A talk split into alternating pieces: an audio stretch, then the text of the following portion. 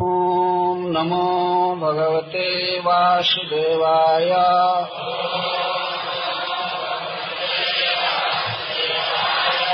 ॐ नमो भगवते वासुदेवाय।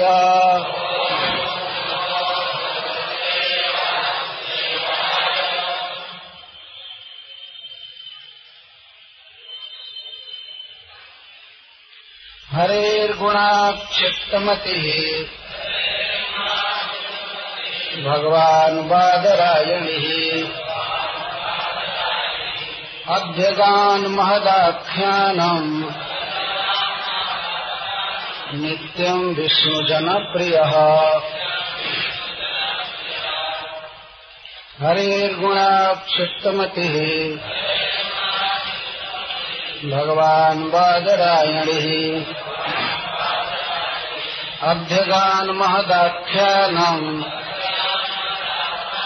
नित्यम् विष्णुजनप्रियः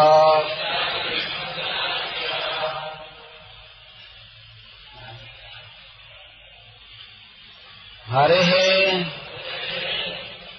सर्वाकर्षक हरि के। गुणाक्षिप्त मति है गुणों द्वारा आकृष्ट मति भगवान बादरायणी भगवत भक्ति में आसक्त। बादरायण पुत्र, सुखदेव, अभ्यगात, अध्ययन किए। महद आख्यानम इस महान ग्रंथ का। नित्यम सर्वदा। विष्णु जनप्रिय। भगवान विष्णु के जन जिन्हें अति प्रिय हैं, अथवा जो भक्तों के प्रिय हैं।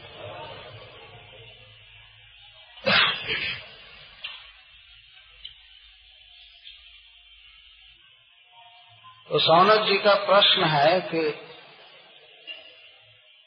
सुखदेव गोस्वामी क्यों भागवत पढ़े? भक्ति क्यों करते हैं?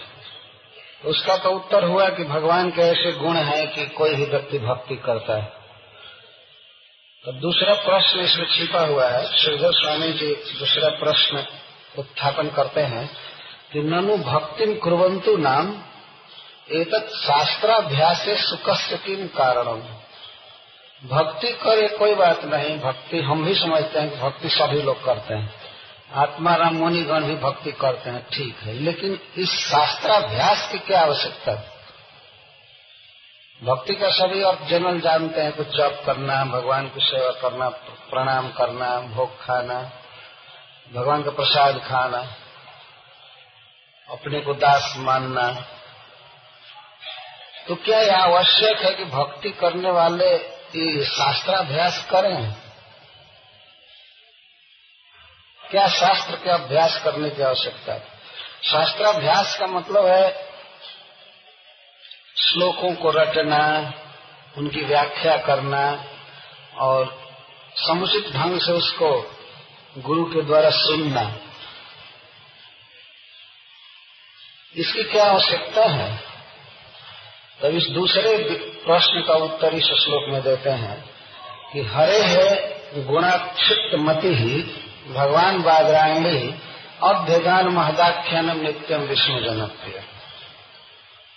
नित्यम विष्णु जनप्रिय भगवान बादरायणी हरे गुणाक्षिप्त मति ही सन इदम महदाख्यानम अभ्यगात। सुखदेव गोस्वामी, नित्यम विष्णु जनप्रिय है। विष्णु के जन उनको बहुत प्रिय लगते हैं सुखदेव जी का स्वभाव विशेष करके वे कथा के व्याख्यान आदि द्वारा भक्तों का संग चाहते हैं। दो तरह से। जब भक्त व्याख्यान करें तो उनसे मिलने का अवसर प्राप्त हो, या वे व्याख्यान करें तो भक्तों से बैठने का, उनसे मिलने का अवसर प्राप्त हो। इस संसार में हम लोग देखते हैं प्रत्येक व्यक्ति का कोई न कोई अपना प्रिय समाज होता है। और जो ही घर गृहस्थी के काम से छुट्टी मिलती है, बस अपनी कंपनी में हाजिर हो जाता है। उसे वह समाज बहुत प्रिय लगता है। कभी कभी तो माता पिता को बड़ी चिंता होती है, रुकते हैं कि क्यों चला जाता है ऐसे समाज में? क्योंकि नित्यम तत्समाज प्रिय है। वही समाज उसको प्रिय है, वहाँ उसको अपने मन की बात कहेगा और अपने मन के अनुकूल बात सुनेगा, फिर मंत्रणा होगी, उसके अनुसार कुछ कार्य करेंगे, घूमेंगे, फिरेंगे, जो भी करना है। तो जिसको विष्णु प्रिय होगा तो विष्णु जन भी उसे प्रिय होंगे। और नित्य या नहीं कि चलो दो चार घंटे बैठे, भक्त के साथ, इसके बाद अब उब गए प्रिय नहीं लग रहे हैं, अब दूसरा काम करें। सुखदेव गोस्वामी के लिए कहा जा रहा है नित्यम विष्णु जन प्रिय विष्णु जन, प्रिय, यस्य। विष्णु के जन जिसे प्रिय, वैष्णव जिसे प्रिय। सुखदेव जी हमेशा चाहते थे कि हम वैष्णवों के साथ बैठें, उनसे भगवान की वार्ता करें, सुने, उनके साथ रहें, यही उनकी इच्छा रहती थी। और वैष्णव जन भी हमेशा चाहते थे कि हमें सुखदेव गोस्वामी का संग मिले, उनके साथ बैठे, भगवान की बात करें। और सर्वदा इसको विष्णु जन प्रिय कहो। और नित्य सुख गोस्वामी देख चुके हैं अपनी आँख से कि वैष्णव जन कितना प्रिय है सुखदेव गोस्वामी के लिए। और सुखदेव गोस्वामी कितना प्रिय है वैष्णवों के लिए। ये उनके साथ रहे हैं।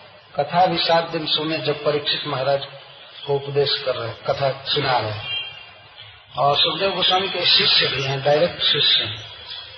भगवान वेदव्यास देव के भी शिष्य हैं, सुखदेव गोस्वामी के शिष्य हैं, और और भी मुनियों के शिष्य हैं, सूत गोस्वामी। बहुत बड़े क्वालिफाइड व्यक्ति। भागवत के प्रारंभ में ही इनके गुणों का वर्णन किए हैं, सौनकादि ऋषि लोग, कि आप कितना पढ़े हैं कितनी व्याख्या किए हैं क्या क्या जानते हैं। यहाँ तक कहते हैं कि सब मिलाकर जो जो मुनि जो कुछ जानते हैं, आप सब जानते हैं। अकेले यानी वेद विदाम श्रेष्ठो भगवान बादरायण अन्य च मुनिय सुत परावर विदो विदु। वेद तुम सम तत्सर्व आप सब जानते हैं। वो लोग तो मुनि लोग तो एक एक विभाग जानते हैं। ये जानते हैं, कोई वो जानते आप सब जानते हैं। इसलिए आप शास्त्र का अर्थ जानते हैं। बताइए कि शास्त्र का सार क्या है और एकांतिक श्रेय क्या है। तो सुखदेव गोस्वामी से इन्होंने सुना है और भगवान वेदव्यास देव से भी सुना है। वास्तव में यह आध्यात्मिक जीवन, भगवान की भक्ति इतना व्यापक है कि एक जन्म ही नहीं, हमारा कई जन्म लगेगा इसके आस्वादन में और फिर भी तृप्ति नहीं होगी। शरीर बदल जाएगा। लेकिन भगवान के प्रति भक्ति में कभी सेटिस्फैक्शन नहीं होगा कि अब बहुत हो गया, बहुत हो गया। इसलिए इसके विषय में बहुत सुनने की आवश्यकता है। बहुत बहुत सुनना। तो सूद गोस्वामी सुने थे, उन्होंने देखा था। तो जानते हैं कि सुखदेव गोस्वामी नित्य विष्णु जनप्रिय है। वैष्णव उनसे प्रेम करते हैं और वे वैष्णव से प्रेम करते हैं। और भगवान बादरायणी है। ऊपर भगवान बादरायण आया था। और यहाँ भगवान बादरायणी मतलब बादरायण के पुत्र बादरायण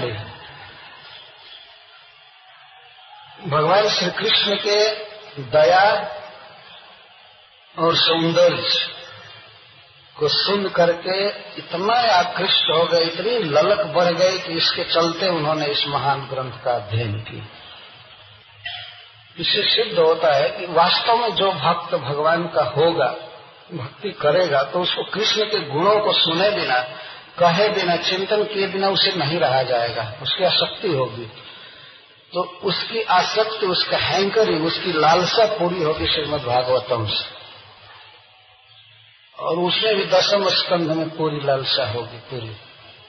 संपूर्ण लालसा की पूर्ति दसम स्कंध से होती है। भगवान के गुणों का वर्णन है। ऐसे प्रथम स्कंद से द्वादश स्कंद तक श्री कृष्ण के अतिरिक्त इसमें एक अक्षर कुछ नहीं वर्णन किया गया है। फिर भी प्रकट जो उनके खिले हुए गुण हैं, उनकी रसिकता, उनका माधुर्य, सौंदर्य, करुणा और अपनी दिव्य धाम में रहने वाले परिकरों के साथ उनका जो व्यवहार दसम स्तंभ में परिस्फुट हुआ तो वह और अधिक मन को खींचता है। भगवान के साथ किस तरह बिना संकोच के रहा जा सकता है, रहते हैं उनके परिकर इसको उन्होंने प्रकट किया है, जीवों को अपने तरफ़ खींचने के लिए। यहाँ विठल देव को भी हम लोग देखते हैं कि इनके पास पहुँचने में किसी को कोई संकोच नहीं है। कोई भी जाकर के उनका स्पर्श सुख प्राप्त करता है, तिलक भी दे देता है, माला पहनाता है। इनके यहाँ बहुत बहुत भेदभाव नहीं।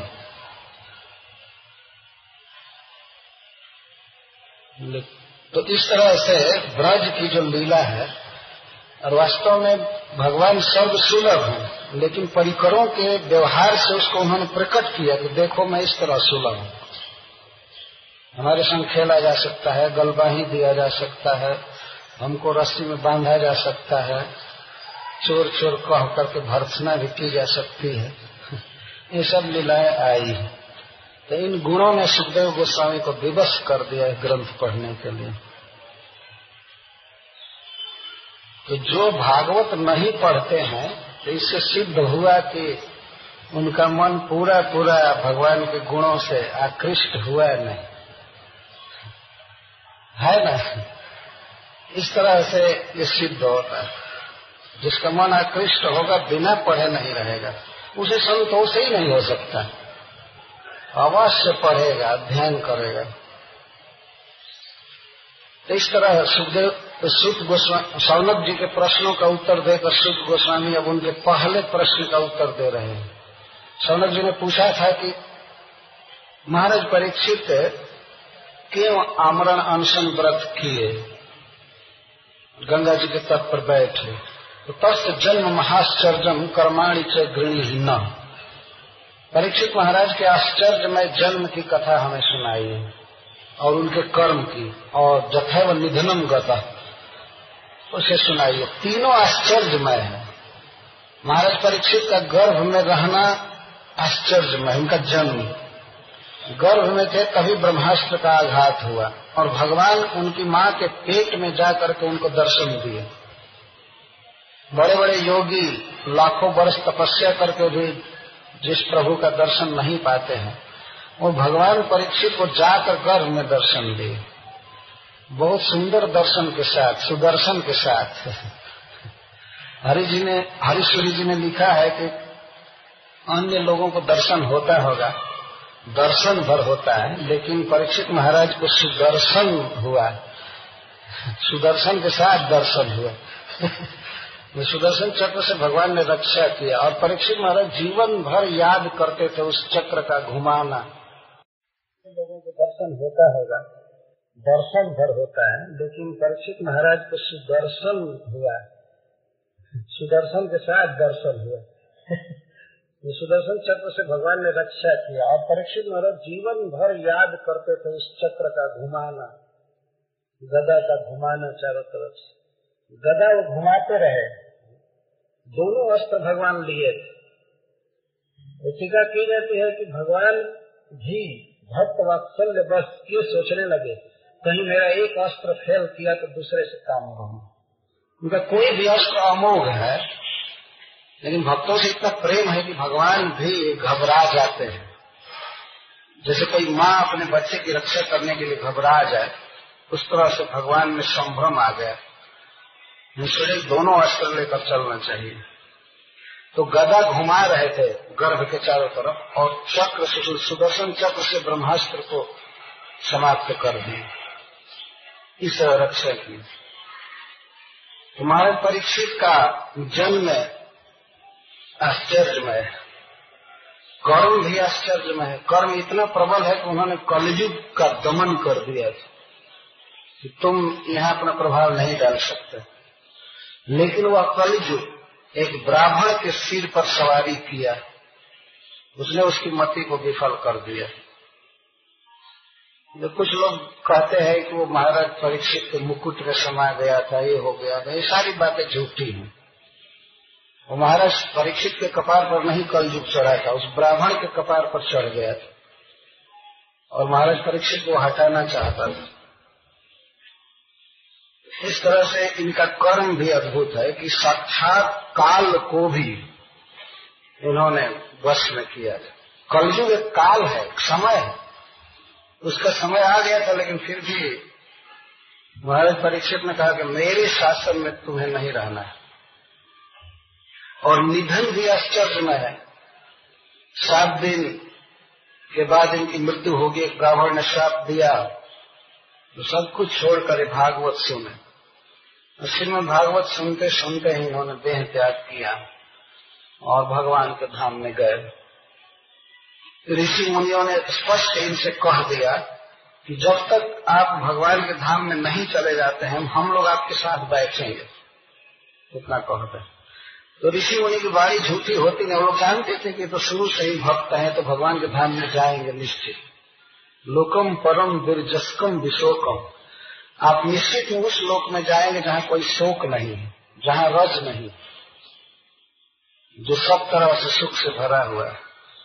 और हम लोग देखेंगे आपका जाना उस दिव्य जगत में, बैकुंठ। और यहीं बैठे रहेंगे जब तक आप नहीं जाएँगे। इस तरह से कहे। तो इनका निधन भी आश्चर्यमय है, जन्म आश्चर्य में कर्म आश्चर्य में तो महाराज परीक्षित के जन्मादि को कहने के लिए शुद्ध गोस्वामी एक प्रतिज्ञा कर रहे हैं। परीक्षितोथ राजर्षे जन्म कर्म विलापनम संस्थान च पांडुपुत्राणाम वक्षे कृष्ण कथोदय परीक्षित अथ से अथ। एक प्रश्न का उत्तर देकर के अब वास्तविक कथा प्रारंभ कर रहे हैं। अथ मंगल है, मंगल के लिए। अथ। राजर्षि परीक्षित राजर्षि परीक्षित जन्म कर्म और विलापनम या विलायनम। महाराज परीक्षित के जन्म और अद्भुत कर्म और उनके शरीर त्याग की कथा को मैं सुना रहा हूँ। और संस्थान के पांडु पुत्राणम और महाराज पांडु के युधिष्ठिर आदि पुत्रों के संस्था को सुना रहा हूँ। किस तरह वे वैकुंठ गए, भगवान कृष्ण के लीला में प्रवेश किए, इसको मैं सुना रहा हूँ। और ये सारी कथाएँ कृष्ण कथोदयम हैं। इन कथाओं से कृष्ण कथा का उदय होता है। मतलब परीक्षित महाराज का संबंध कृष्ण से है और पांडु पुत्रों का संबंध कृष्ण से है। इसलिए इनकी कथा आएगी तो उससे अनेक कृष्ण कथाएँ निकलेंगी। कृष्ण कथा नाम उदयो जिभ्य जिन कथाओं से भगवान कृष्ण की कथाएँ निकलती हैं, उद्गम स्थान। पांडु पुत्रों की जो कथा है, युधिष्ठिर अर्जुन आदि की तो वहाँ से कृष्ण कथाएँ निकलती है। और प्राय भगवान श्री कृष्ण की समस्त लीलाएँ इन पांडु पुत्रों से संबंधित दसम स्तंभ के उत्तरार्ध में जब हम लोग प्रवेश करते हैं तो पूर्वार्ध में भी हम लोग देखते हैं कि भगवान का पांडु पुत्रों से, पांडवों से बहुत घनिष्ठ संबंध है। कृष्ण कथा कृष्ण कथोदयम वक्ष इससे सिद्ध होता है कि सूत गोस्वामी वास्तव में कृष्ण कथा ही कहना चाहते हैं। लेकिन कृष्ण कथा जहाँ है, वहाँ से स्टार्ट कर रहे हैं। जो मंजूषा जैसा है, भवन जैसा जिसमें कृष्ण कथा भरी हुई है तो उसका ताला खोल रहे यहाँ से प्रवेश करते हैं। ये परीक्षित महाराज के जन्म को कहते हैं कृष्ण आ जाते हैं। कर्म को कहते कृष्ण आएँगे, पांडवों की चर्चा करते कृष्ण आएँगे। क्षण क्षण में कृष्ण कथा कृष्ण कथा कृष्ण कथा उदित होती है। तो बक्षे कृष्ण कथोदयम। मैं कृष्ण कथा का उदय कहूँगा, प्रारंभ करूँगा। सौलभ जी के प्रश्न का उत्तर दे रहे हैं। तत्र परीक्षित जन्म निरूपयिष्यन आदौ तावत गर्भस्य एवं अश्वत्थामनो ब्रह्मास्ता कृष्ण रक्षित कथा प्रस्तवती तो परीक्षित महाराज के दिव्य जन्म की कथा कहने के लिए सुख गोस्वामी पहले यह व्यक्त कर रहे हैं कि किस प्रकार भगवान श्री कृष्ण ने गर्भ में परीक्षित की रक्षा की। तो इसको भी कहने के लिए पहले ब्रह्मास्त्र किस तरह चलाया अश्वत्थामा इस कथा को कह रहे हैं। जदा मृधे कौरव सिंजयानाम वीरे स्वथो वीरगतिम् गतेषु वृकोदराविद्गदाभिमर्श भग्नोरुदण्डे धृतराष्ट्रपुत्रे। भर्तुः प्रियम् द्रोणिरिति स्म पश्यन्। कृष्णाश्रुतानाम् स्वपताम् शिरांसि। उपाहरत विप्रियमेव तस्य। जुगुप्सितम् कर्म विगर्ह्यन्ति। जदा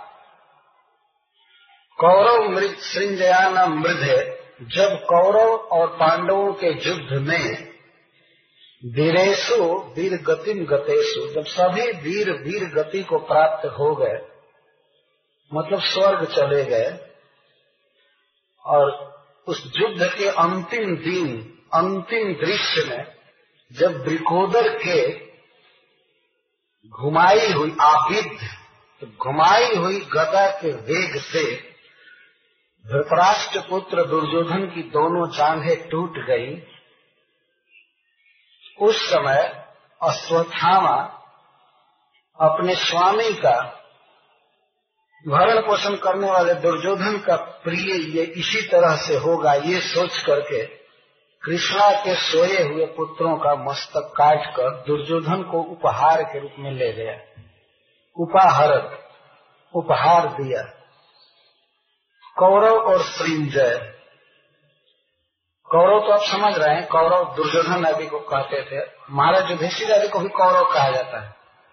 लेकिन जब खास करके महाभारत युद्ध में भेद बताया जाता है, पांडव का भेद, कौरव का तो कुछ विशेष शब्दों का प्रयोग किया जाता है। यहाँ श्रृंजय का अर्थ है, महाराज द्रुपद की सेना। वो श्रृंजय वंश कहे जाते थे, द्रुपद महाराज। तो द्रुपद महाराज बहुत बड़ी सेना लेकर पांडवों के पक्ष में आए थे, क्योंकि वे अर्जुन के ससुर थे पाँचों पांडवों के ससुर थे, द्रौपदी के पिताजी थे। ये स्वाभाविक है, बंधुत्व है, सौहार्द था उनका तो उस युद्ध में उन्होंने भाग लिया था बड़ी सेना ने और सेनापति भी उनका पुत्र बना था धृष्टुम्न इसीलिए पांडवों की सेना को श्रृंजय की सेना कहा जाता था। संख्या की दृष्टि से भी बहुत काफ़ी थे। और सेनापति स्वयं द्रौपदी का भाई बना हुआ था, द्रुपद महाराज का पुत्र। इसीलिए डिस्टिंक्शन में कहा जाता था कौरव श्रृंजयानम। कौरव और श्रृंजयों में युद्ध हो रहा है। पांडवों की सेना को श्रृंजय सेना कहा जाता तो अपने अपने जो संबंधी थे, सुहृद थे, वे भाग लिए थे युद्ध में। तो जब कौरव और संजयों की सिंजयों में युद्ध हुआ मृद है। मृद कहते हैं युद्ध को। जहाँ मरना ही अंतिम रिज़ल्ट होता है, उसको मृद कहा जाता है। युद्ध हो रहा है तो मरण मरण हो गए। तो कौरव और संजयों के युद्ध में, अथ वीरेशु वीर गतिम गतेशु जब समस्त वीर वीर गति को प्राप्त हो गए। वीर गति क्या है? स्वर्ग। शरीर छूटने के बाद जीव को अपने कर्म के अनुसार कहीं न कहीं जाना पड़ता है। इसको उसकी गति कहते हैं। सदगति हो या दुर्गति हो, कुगति हो, जो भी हो, लेकिन प्रत्येक आत्मा को शरीर छोड़ने के बाद जाना पड़ता है। तो ऐसे शास्त्र कहता है, और लोक में भी प्रसिद्धि है जो व्यक्ति युद्ध में मरता है, वह स्वर्ग जाता है, इसको वीर गति कहते हैं। वीर गति यहाँ तक कि हमारे वर्तमान सरकार में भारतीय सरकार में, कांग्रेस के समय में ही, जो सेना पर वीर मारे जाते थे तो उनको भी वीर गति का पुरस्कार दिया जाता था। उनके परिवार को दिया जाता आज भी वो शब्द प्रयुक्त होता है। वीर गति कहते जो चाइना के साथ भारत का युद्ध हुआ तो विशेष करके उसमें इस शब्द का प्रयोग किया गया।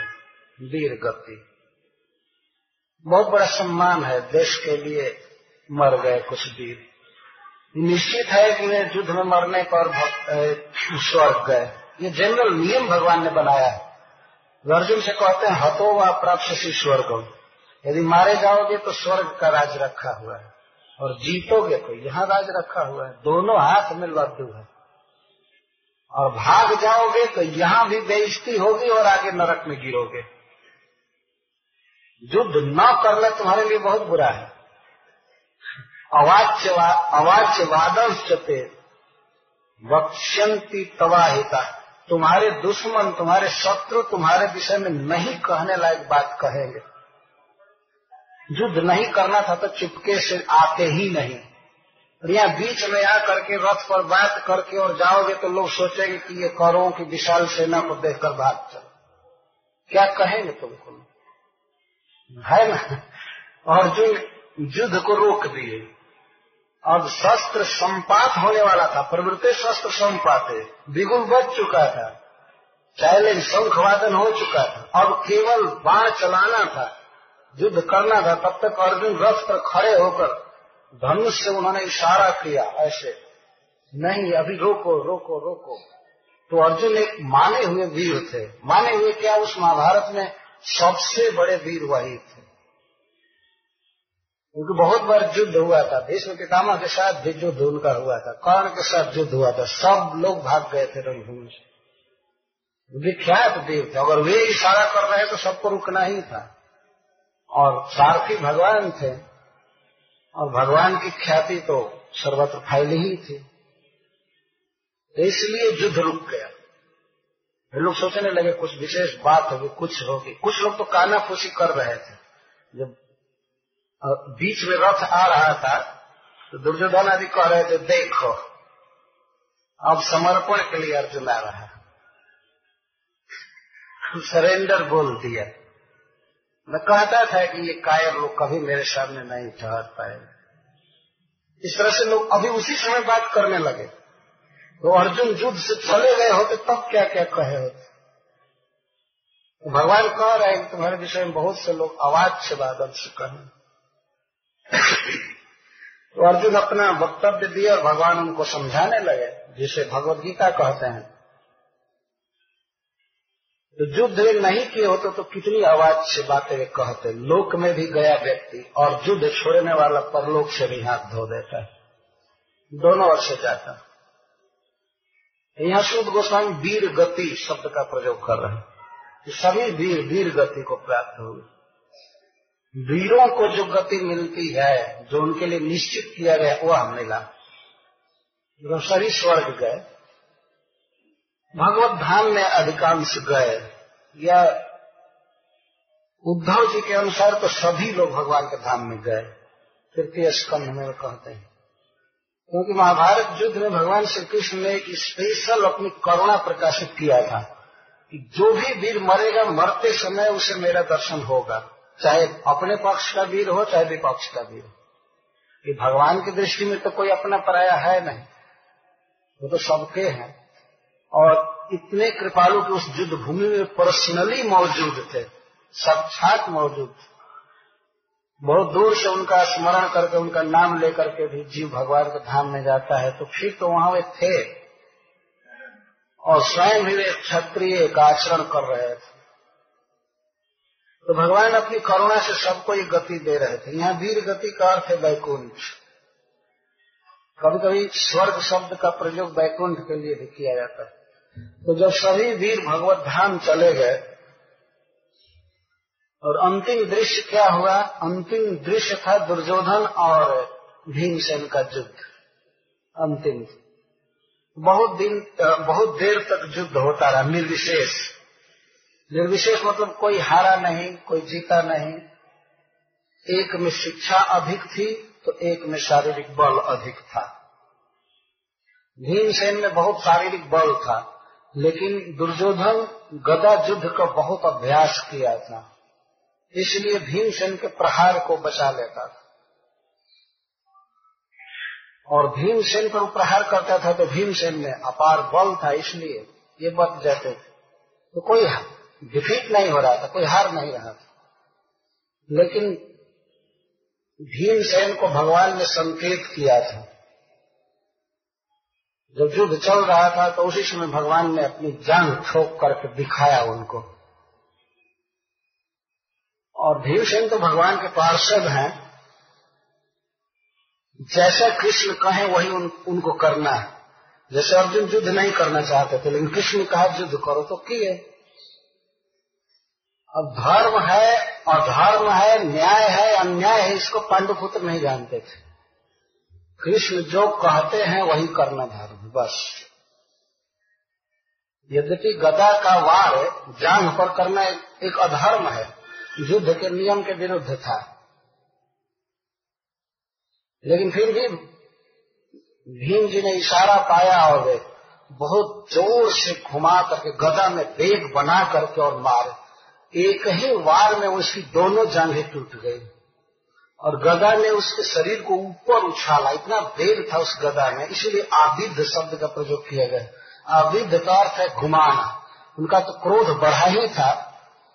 भीमसेन का वो पहले से ही द्रौपदी के अपमान आदि और वनवास के दुख आदि से क्षुब्ध थे। इनको रोका जाता था वास्तव इन्होंने प्रतिज्ञा किया था द्रौपदी का वस्त्र हरण करते समय, यदि मैं वास्तव में माता कुंती का पुत्र होऊँगा पांडु का पुत्र होऊँगा तो दुशासन की छाती को चीर करके खून पीऊँगा।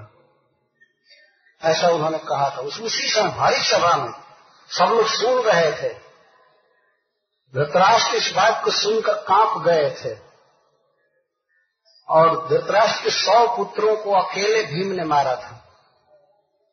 अठारह दिन में संजय रिपोर्ट देते थे कि आज आपके नौ पुत्र मारे गए। तो हाय हाय क्या हुआ? संजय, आगे कहो, क्या हुआ? ये हुआ। रोज रिपोर्ट सुनते थे, शाम को पढ़ा जाता था। तो किसी दिन तेरह मारे गए। किसी दिन ये मारे गए, बचा दुर्योधन, वो भी रिपोर्ट में सुन रहे। भगवान वेदव्यास देव ने संजय को दिव्य दृष्टि दिया था, सुनाने के लिए देख देख कर सुना रहे तो भीमसेन वनवास का कष्ट देखे थे अपने भाइयों का। मेरी मृत्यु में फंसे हुए थे एक बार। राजा नहुस ने सर्प के रूप में पकड़ा था भीमसेन। तो सबसे ज़्यादा इनके चित्त पर असर था अपनी पत्नी का अपमान। उसको ये कभी नहीं भूल पाए। तो दुर्योधन को इन्होंने मारा तो बहुत देर बनाकर गदा में मारा। और उसी समय दोनों जान टूट गए, दुर्योधन ऊपर उछल करके और गिरा धड़ाम से। उस समय युद्ध चल रहा था और भगवान बलराम जी भी आ गए थे उस समय। और गदा युद्ध सीखा था दुर्योधन श्री बलराम जी से। बलराम जी का शिष्य थे। तो अपने शिष्य की ये दुर्दशा देख करके श्री बलराम जी भीमसेन को मारने के लिए चल दिए। कि तुमने युद्ध की, युद्ध के नियमों का उल्लंघन क्यों किया? और भगवान के सामने तो भीमसेन कुछ भी नहीं है। जैसे सूर्य के सामने जुगनू कुछ नहीं है, वैसे बलराम जी के सामने भीम तो कुछ भी नहीं। मारने के लिए चल दिए, फिर भगवान पैर पर गिर पड़े। कि आप थोड़ा सोच लीजिए, थोड़ा विचार कीजिए, ऐसा काम मत कीजिए, रोकने लगे। ऐसा था कि ये भीमसेन जो मारा है, मारे हैं तो अपनी प्रतिज्ञा पूरी करने के लिए मारे हैं। जिस समय इसने कहा था दुशासन से द्रौपदी को नग्न करके मेरी जान पर बैठा दो, उसी समय इन्होंने प्रतिज्ञा किया था कि मैं तुम्हारी जान तोड़ूँगा। तुम्हारी जान पर द्रौपदी नहीं, मेरी गदा बैठेगी।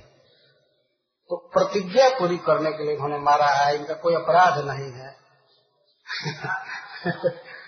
तो मतलब इन लोगों के दुष्कर्म की भगवान याद दिला रहे थे, इसलिए बलराम जी स्मूथ हो जाए।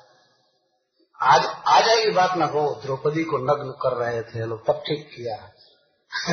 ऐसा आ जाता है व्यक्ति के मन में। भगवान को भी समझाना पड़ता है। और तीर्थ यात्रा से लौटे थे। ये दोनों पक्ष में युद्ध हो रहा था तो होने वाला था तो बलराम जी सोचे कि दुर्योधन मेरा शिष्य है, वो भी, और रोहिणी जी हस्तिनापुर की थी, इनकी माँ। तो बहुत घनिष्ठ संबंध था, और इधर कृष्ण से क्या संबंध, कितना घनिष्ठ है, इसको कौन कह सकता है? और पांडवों से भी, अर्जुन से भी सबसे प्रेम था। इसीलिए युद्ध नहीं किए, कि हम किसी पक्ष से युद्ध नहीं करेंगे। भगवान के साथ भी वही संबंध था, लेकिन भगवान ने सोचा कि जब ऐन मौका आया तो मैं तो अपने भक्तों को छोड़कर भागूँगा नहीं। मुझे तीर्थ यात्रा नहीं करनी जब, अब तो ज़रूरत है इसी समय सहायता लेकिन फिर भी भगवान ने तटस्थता दिखाया कि मैं हथियार नहीं उठाऊँगा, मैं युद्ध नहीं करूँगा। मैं केवल वचन से, बुद्धि से सहायता मात्र करूँगा। तो अर्जुन ने कहा, बस मुझे इसी की ज़रूरत आप मेरे साथ रहें तो मैं एक सेकंड में तीनों लोगों के देवताओं को मार सकता हूँ। फिर ये छोटी सी सेना को मारना कौन बड़ी बात उन्होंने कहा है, महाभारत, आप मेरे साथ रहें। तो भगवान तो साथ दिए अपने भक्तों का, और श्री बलराम जी की तीर्थ यात्रा चल रही थी। अंत में आए तो भीमसेन को मारने के लिए चल दिए। तो भगवान समझाने लगे, और वो भी भगवान ने कहा कि मैत्रेय जी ने इसको साफ़ दिया था। मैत्रेय जी आए थे समझाने के लिए दुर्योधन को। धृतराष्ट्र महाराज ने बुलाया था इनको। और वेदव्यास देव ने भेजा था। वेदव्यास देव के मित्र है मैत्रेय जी, जो भागवत के एक वक्ता है। मैत्रेय जी समझा रहे थे कि बेटा, तुम्हें इस तरह पांडवों से वैर नहीं करना चाहिए। उनका राज दे दो ये कर दो ये कर दो। तो दुर्योधन ऐसे इन्होंने कह दिया, मैत्रेय जी ने कि बहुत बड़ा विनाश हो जाएगा। पांडव भी बहुत बलवान है, कृष्ण उनके साथ हैं, ये तो ऐसे जान ठोकर कहा, अरे, देखा जाएगा जो होगा इतने बड़े ऋषि के सामने इस तरह की गुस्ताखी की तो उन्होंने सब दिया तुम्हारी गदा टूटेगी भीमसेन के तुम्हारी जांग टूटेगी भीमसेन के गदा से। तुम जांग ठोक रहे हो ना? ये जानते थे भीमसेन की प्रतिज्ञा। तो उस प्रतिज्ञा को और इन्होंने रिकन्फर्म कर दिया। मैत्रेय जी कि तुम्हारी जान टूटे। तो भगवान याद दिला रहे देखिए मैत्रेय जी ने भी कहा था भीमसेन ने प्रतिज्ञा किया था, द्रौपदी का अपमान हो रहा था, उसको सह नहीं पाए थे, नहीं। सब कुछ ढीले हो गए भगवान बलराम जी। वो रुक गए। फिर उन्होंने कहा कि ठीक है तो जो तुमको कराना है कराओ, हम जा रहे हैं द्वारका। बहुत खुश हुए। युधिष्ठिर महाराज भगवान और भीमसेना भी सब जब बलराम जी चले गए। निकाले। और जब वे पहुँचे तो युधिष्ठिर महाराज और कृष्ण मिलकर बात कर रहे थे क्या बात है, आज अंतिम दिन पहुँचा है। युद्ध में भाग नहीं लेने का उन्होंने प्लान किया था तो आज क्यों आ गए? आपस में शंका से बातें कर रहे भी भगवान की एक लीला है। वास्तव में कृष्ण और बलराम में कोई भेद नहीं है। वही कृष्ण श्री बलराम जी के रूप में अपने को व्यक्त किए हैं। फिर भी श्री कृष्ण की विशेष करुणा को दिखाने के लिए सब लीला होती मैं देखा था सुना था। एक व्यक्ति कथा कह रहा था तो कहे श्री बलराम जी कहते हैं कि तुम पक्षपाती हो, ये हो, वो हो, तुमको इस युद्ध में क्या ज़रूरत है भाग लेने की? तो भगवान कहते हैं कि जब अपने संबंधियों को सहारा देने का समय आया तो आप तीर्थ यात्रा करने निकल गए। मैं नहीं निकलने वाला मुझे तो इनके साथ ही रहना इसमें भगवान की विशेष करुणा झलक रही थी। वास्तव में वे यदि महाभारत में नहीं रहे होते तो प्रथम सीन में ही पाँचों पांडव मर, मर गए होते। इतनी तैयारी थी कौरवों की तरफ़ से पांडवों को मारने के लिए उसकी कोई सीमा नहीं थी। एक से एक अस्त्र रखे गए थे ट्रेनिंग लिया गया था खासकर अर्जुन को मारने के लिए। कई लोगों को ट्रेन किया गया था देवताओं के अस्त्र प्राप्त हुए थे कि अर्जुन को मारना है। लेकिन अर्जुन के रथ पर कृष्ण थे, कौन मार सकता था उन्हें? तो अंत में भीमसेन के गदा के वेग से अभिमर्श आघात, अभिघात लिखे श्रीधर स्वामी अभिमर्श का घात हुआ, बहुत ज़ोर से टूट गई जंग भगना उरुदंड, जिसकी जांग दोनों टूट गई। उस समय दुर्योधन अब कहीं जा नहीं सकता था। वही व्यक्ति, जो चक्रवर्ती राजा था तो उसके मरने से पहले उसकी सारी सेना मर गई, सारे भाई मर गए थे, निन्यानवे भाई मर चुके थे, और वह अंत में मारा गया। उसकी सेना में तीन व्यक्ति बच रहे थे, कृपाचार्य, स्वखामा और कृतवर्मा। ये तीन बच रहे थे। तो दिन के समय तीनों भाग गए थे। जब शाम हुई, कुछ अंधकार हो गया, कोई दिखाई नहीं पड़ता था, तब ये लोग आए दुर्योधन के पास। दुर्योधन जी रहा था अभी। प्यास से छटपटा रहा था, जांघें टूट गई थी हाहाकार कर रहा था, रो रहा था। तो ऐसा सम्राट जिसको आज पानी देने के लिए कोई नहीं पानी के लिए छटपटा रहा था तो अंत में यही अश्वत्थामा, उसको तरकस में पानी भर करके ला करके पिलाया। जिसमें बाण रखा जाता है, उस समय। ला करके पानी पिलाया और अपने स्वामी की जिस दशा को देख करके क्रोध और शोक दोनों हो रहा था, अश्वत्थामा। अश्वत्थामा के पिता का नाम था द्रोणाचार्य। द्रोणाचार्य का पालन और अश्वत्थामा का पालन दुर्योधन ने बड़े स्नेह से किया। बहुत अच्छी तरह से। तो आदमी किसी का खाता है किसी के द्वारा पाला जाता है तो वह उसके प्रति आभारी होता है। वो ऋण होता है उस पर। ये तीनों रोने लगे। कृपाचार्य कृतवर्मा और अश्वत्थामा, दुर्योधन की दशा देख कर तो जिसके हज़ारों सेवक थे, इतने बड़े सेना का नायक था, राजा था, सौ भाई जिसके थे। आज ये दशा हो गई। कोई पानी देने वाला नहीं, ये करने वाला, वो करने वाला नहीं। और पांडवों की एक औक्षौणी सेना बची हुई थी अभी। एक औक्षौणी सेना, सात औक्षौणी सेना थी पांडवों की, छह औक्षौणी मारी गई थी। और एक औक्षौणी बची हुई थी। पांडवों की पूरी कौरवों की पूरी साफ़ हो गई थी। पांडवों की एक औक्षणी बची हुई थी। और एक औक्षणी वो सेना किसकी बची हुई थी? द्रुपद महाराज की। वो इतने बड़े वीर थे कि वे मारे नहीं गए थे। द्रुपद महाराज मर गए थे। लेकिन पांडवों का सेनापति धृष्टदुम्न अठारह दिन रह गया और कौरवों में कितने लोग बदलते गए? दस दिन तक भीष्म पितामह रहे, पाँच दिन द्रोणाचार्य रहे, दो दिन कर्ण रहे और एक दिन शौल्य रहे। अश्वत्थामा भी बना था कुछ घंटे के लिए।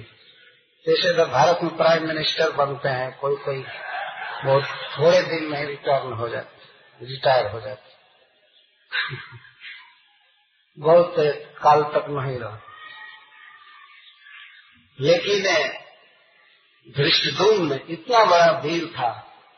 पांडवों के सेना का कमांडर रहा अठारह दिन और विजयी हुआ। तो जब विजय श्री मिल गई तो अठारह दिन तक युद्ध की थकावट थी वीरों को। ये सब निश्चिंत सोए उस दिन अपने अपने काम में। जाड़ा का दिन था तो भीतर सोए शिविर में।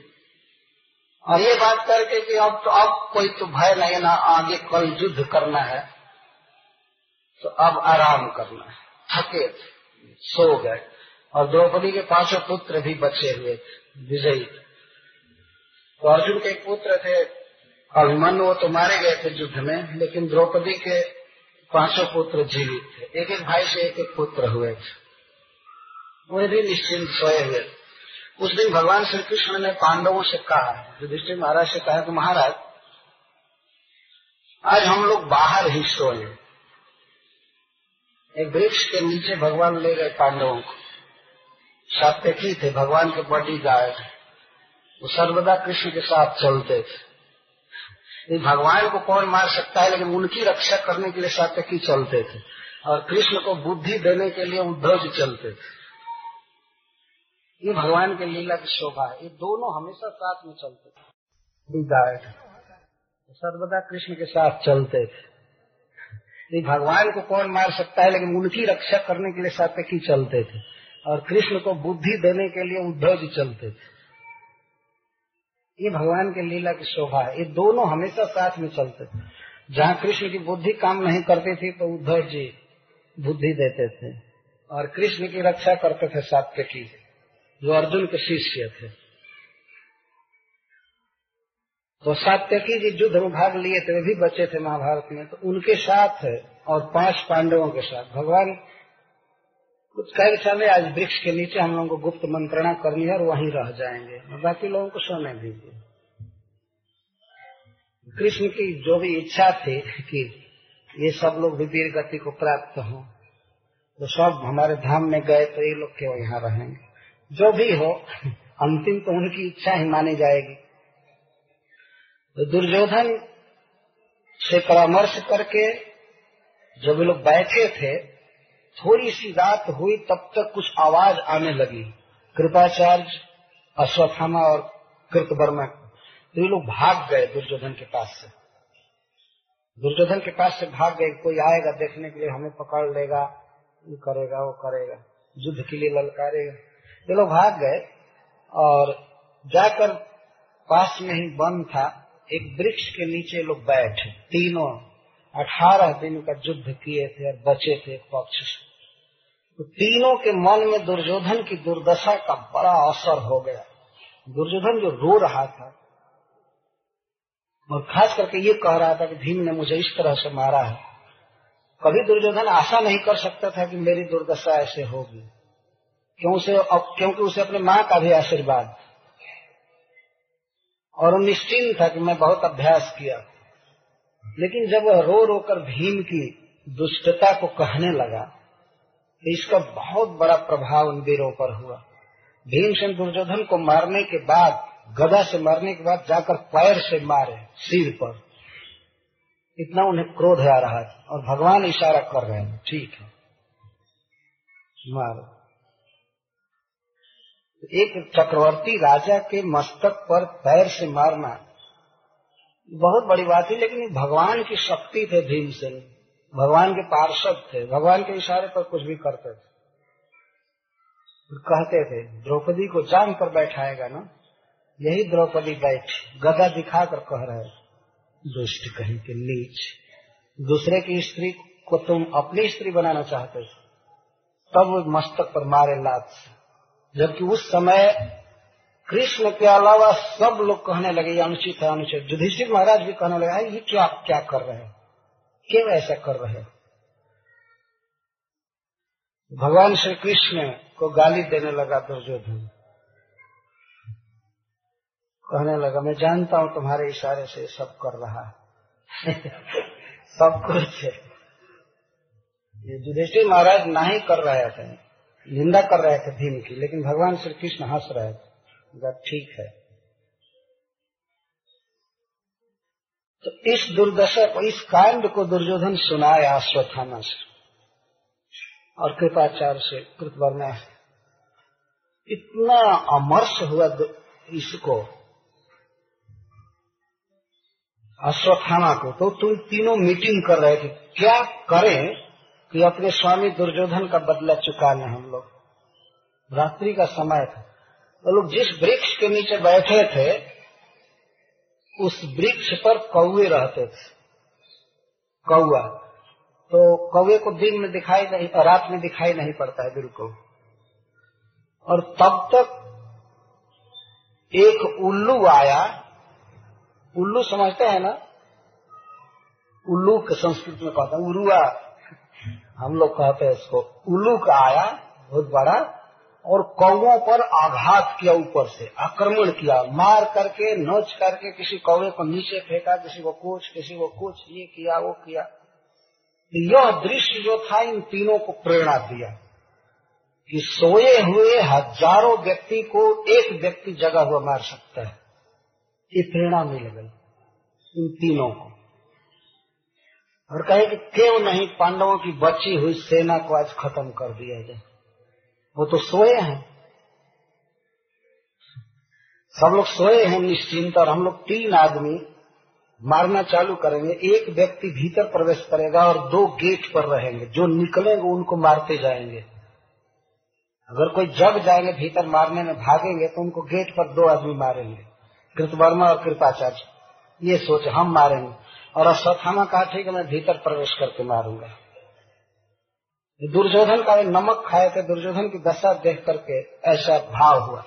यहाँ लिखा गया है कि भर्तु प्रियम द्रोणी इति क्वेश्चन द्रोणी, द्रोण पुत्र अश्वत्थामा सोचा कि इसी से मेरे स्वामी का प्रिय होगा। जब मैं द्रौपदी के पुत्रों का मस्तक काट करके उसको उपहार के रूप में दूँगा तो कम से कम दुर्योधन आनंद से मरेगा अंत में, सुख से मरेगा। तो दुर्योधन का प्रिय करने के लिए, ऐसा पश्चिम में सूर्य कहते हैं, विप्रिय में तस्य दुर्योधन का इसे प्रिय नहीं हुआ, लेकिन अश्वत्थामा सोचे कि ऐसे प्रिय होगा। तो तीनों प्लान बना करके गए। पास में एक भगवान शिव का मंदिर था। वहाँ जा करके तीनों भगवान शिव से प्रार्थना करने लगे। बहुत स्तुति किए। अंत में भगवान शिव प्रकट हुए और अश्वत्थामा को एक तलवार दिए। ये महाभारत में कथा है। ये लो तलवार। उस तलवार को पा करके वो आया और भीतर प्रवेश किया। भीतर प्रवेश करके वो सब लोग सोए थे, वो खचखच खचखच काटना चालू किया एक औक्षणी सेना। तो आपस में लोग जगे अंधकार था तो ये भाव हो गया कि कोई भूत प्रकट हो गया है। और मार रहा है सबको तो सब घबरा गए और एक दूसरे से युद्ध करने लगे, अंधकार में, लड़ने लगे। और अंध पता लगाते लगाते पहुँचा धृष्ट दुम्न के पास। और धृष्ट दुम्न की छाती पर चढ़ गया। कहा, तुमने मेरे बाप का वध किया है ना? द्रोणाचार्य का वध किया था धृष्ट दुम्न अठारह दिन सेनापति तुमने मेरे पिताजी का वध किया है ना? तुमको मैं मारूँगा, लेकिन तलवार से नहीं। यदि अस्त्र से मार दूँगा तो तुम स्वर्ग जाओगे। तुमको उस तरह से मारूँगा। मैं तुमको मैं रगड़ रगड़ करके मारूँगा। तो अश्वत्थामा। नहीं धृष्टुम्न उठने की कोशिश की। लेकिन ये पूरा पकड़ लिया था। उनका केस पकड़ करके और एक फर्श पर रगड़ने लगा ज़ोर से। और इस तरह से मारा धृष्टुम्न को। इसके बाद और लोगों को मारा और द्रौपदी के पाँचों पुत्र जो एक लाइन में सो रहे उनको काट काट करके और पाँचों सिर ले लिया इन कपड़े में बाँध दिया दुर्योधन को दिखाने के लिए कि इससे उसका प्रिय होगा तो ले गया। भर्तु प्रियम द्रोण रीतिष्म पश्चिम कृष्णा सुतानम स्वपताम सिरांश कृष्णा सुतानम द्रौपदी का नाम है कृष्णा। कृष्णा सुतानम स्वपतम। कृष्णा के जो पुत्र सोए थे, सोए हुए बच्चों का मस्तक काट कर ले गया। वे उस समय प्राय सभी पुत्र सोलह, सत्रह, अठारह वर्ष के थे। बिल्कुल किशोर अवस्था। ले गया काट करके मस्तक। श्रीरामसी उपाहरत सिर का उपहार दिया और बहुत घनी रजनी थी। एकादशी के दिन युद्ध चालू हुआ था, अगहन, गीता जयंती के दिन। तो अठारह दिन के बाद तो लगभग बिल्कुल अमावस्या निकट थी। है ना? पौष की अमावस्या। एक दो दिन बाकी रही हो। रात भर अंधकार, घना अंधकार, जाड़े का दिन। तो अश्वत्थामा ले गया। मस्तक, पाँचों मस्तक। दुर्योधन जहाँ छटपटा रहा था, रो रहा था। ये रात्रि में कहता है, स्वामी स्वामी दुर्योधन कहता कौन हो कौन हो? मैं आपका दास अश्वत्थामा हूँ और मैं आपका बहुत प्रिय कार्य किया हूँ, बहुत प्रिय कार्य किया तो अश्वत्थामा पूछता है, क्या किए हो, क्या किए हो? तो ये झूठ बोला है, कहा कि मैं पांडवों का मस्तक काट कर लाया पाँचों भाइयों का, उनके पुत्रों का मस्तक नहीं कहा। कहा कि मैं पांडवों का मस्तक काट कर लाया हूँ।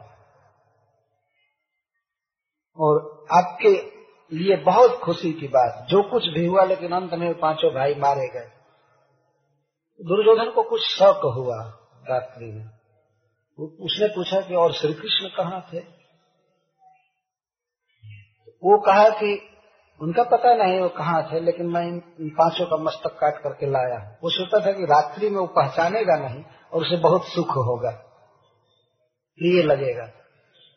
दुर्योधन जानता था कि किसी भी अवस्था में श्री कृष्ण पांडवों को छोड़ नहीं सकते और कृष्ण के रहते हुए पांडवों का मस्तक एक काट लाएँगे, कभी हो नहीं सकता इसका अनुभव था जीवन का बहुत बड़ा है कि कृष्ण के रहते और पांडवों का मस्तक काट करके कोई ला सकता है।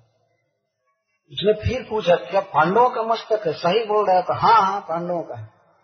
तो दुर्योधन मांगा कहा कि हमारे पास लाओ, मैं चेक करना चाहता हूँ कि पांडवों का मस्तक है या दूसरे का है। तो पांडवों में वो भी भीमसेन का मस्तक, फौलाद के समान कड़ा हो, लोहे के समान। उसका अनुभव था युद्ध में और सबके समय पांडवों का मस्तक कैसा। ये भगवान के द्वारा स्पेशल बनाया गया था, उनका शरीर स्पिरिचुअल था, वो कट भी नहीं सकता था। नैनम छिंदन के शस्त्र शस्त्रान। तो दुर्योधन मांगा तो ले गया दिया। जब दुर्योधन दोनों हाथ से दबा रहा था मस्तक को तो फंस दे फूट जा रहा है। पाँचों मस्तक फूट गए उसके दबाने से। तब तो उसने कहा कि ये तो पांडवों का मस्तक नहीं है, सत्य सत्य बताओ ये किसका मस्तक है? उसने कहा कि स्वामी, ये उनके पुत्रों का मस्तक। तो दुर्योधन को यह बात बिल्कुल प्रिय नहीं लगी। उसके मन में एक बहुत भारी दुख हुआ कि वो हो। अब हमारे परलोक जाने के बाद भी लोग मुझ पर थूकेंगे कि यह बच्चों की हत्या कराया। लोग कहेंगे कि दुर्योधन हत्या कराया पांडवों तो अपनी इस कीर्ति के लिए वो शोक कर रहा ये सोच रहा था लोग कहेंगे कि अश्वत्थामा को प्रेरित करके और काम कराया। तो उसने कहा अश्वत्थामा तुमने ठीक काम नहीं किया। तो दुर्योधन को बहुत प्रसन्नता हुई कि पांडवों का मस्तक कटा शुरू में।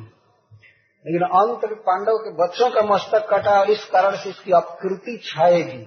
इस कारण से उसे बहुत शोक हुआ और उसी हर्ष और शोक के बीच में वो मर गया। तो विप्रियम एवं तस्य, अश्वत्थामा एक प्रकार से मारा उसको। उसका विप्रिय ही किया। दुर्योधन को यह साथ था कि जिस समय हर्ष और शोक एक साथ उसके मन में उठेंगे, उसी समय वो मरेगा।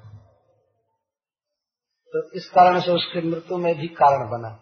मारा भीमसेन ने, लेकिन अंतिम अगर केस हो तो अश्वत्थामा को ही माना जाएगा किसके चलते मरा है। तो विप्रिय हुआ। ये बेचारा किया अपनी ओर से कि मैं दुर्योधन का हित करूँगा, प्रिय करूँगा, लेकिन हो गया उल्टा। दुर्योधन पांडवों के स्नेह के कारण दुखी नहीं हुआ। बच्चों का मस्तक काटा गया, इसके लिए दुखी नहीं हुआ। जुगुप सितम कर्म बिगड़ है अंति यहाँ लिखा गया लोग जुगुप्सित नीच कर्म की निंदा करते हैं, इसलिए लोग निंदा करेंगे, मेरी इस बात का उसे दुख हुआ। इसके लिए दुख हुआ, यह भी उसकी एक निष्ठा है वास्तव पांडवों से स्नेह नहीं तो वो मर गया। दूसरे दिन सवेरे प्रातः काल बिल्कुल, माता द्रौपदी को पता चला कि हमारे पाँचों पुत्र मारे गए। तो द्रौपदी बहुत कष्ट भोगी थी अपने पतियों के साथ। वन में भी साथ गई थी। और जो प्रसिद्ध घटना है कि सभा में इसको अपमानित किया गया और भगवान ने इसकी रक्षा किया, वो तो है ही, लेकिन तेरह वर्षों तक यह बहुत कष्ट में रहे। अज्ञात वर्ष के समय द्रौपदी पर बहुत आक्रमण भी किए गए। रैपिंग हुआ। उसमें जो लोग किए, इसके साथ छेड़खानी में सब मारे गए भीम द्वारा। लेकिन बेचारी को दासी का काम करना पड़ता था। जिसके यहाँ विराट जैसे राजा दास थे। जब यह महाराज युधिष्ठिर की रानी थी हस्तिनापुर में, इंद्रप्रस्थ में तो बड़े बड़े राजा ला करके उपहार देते थे। द्रौपदी एक महारानी थी। लेकिन वह बेचारी वनवास में अपने पतियों के साथ कष्ट भोगी थी।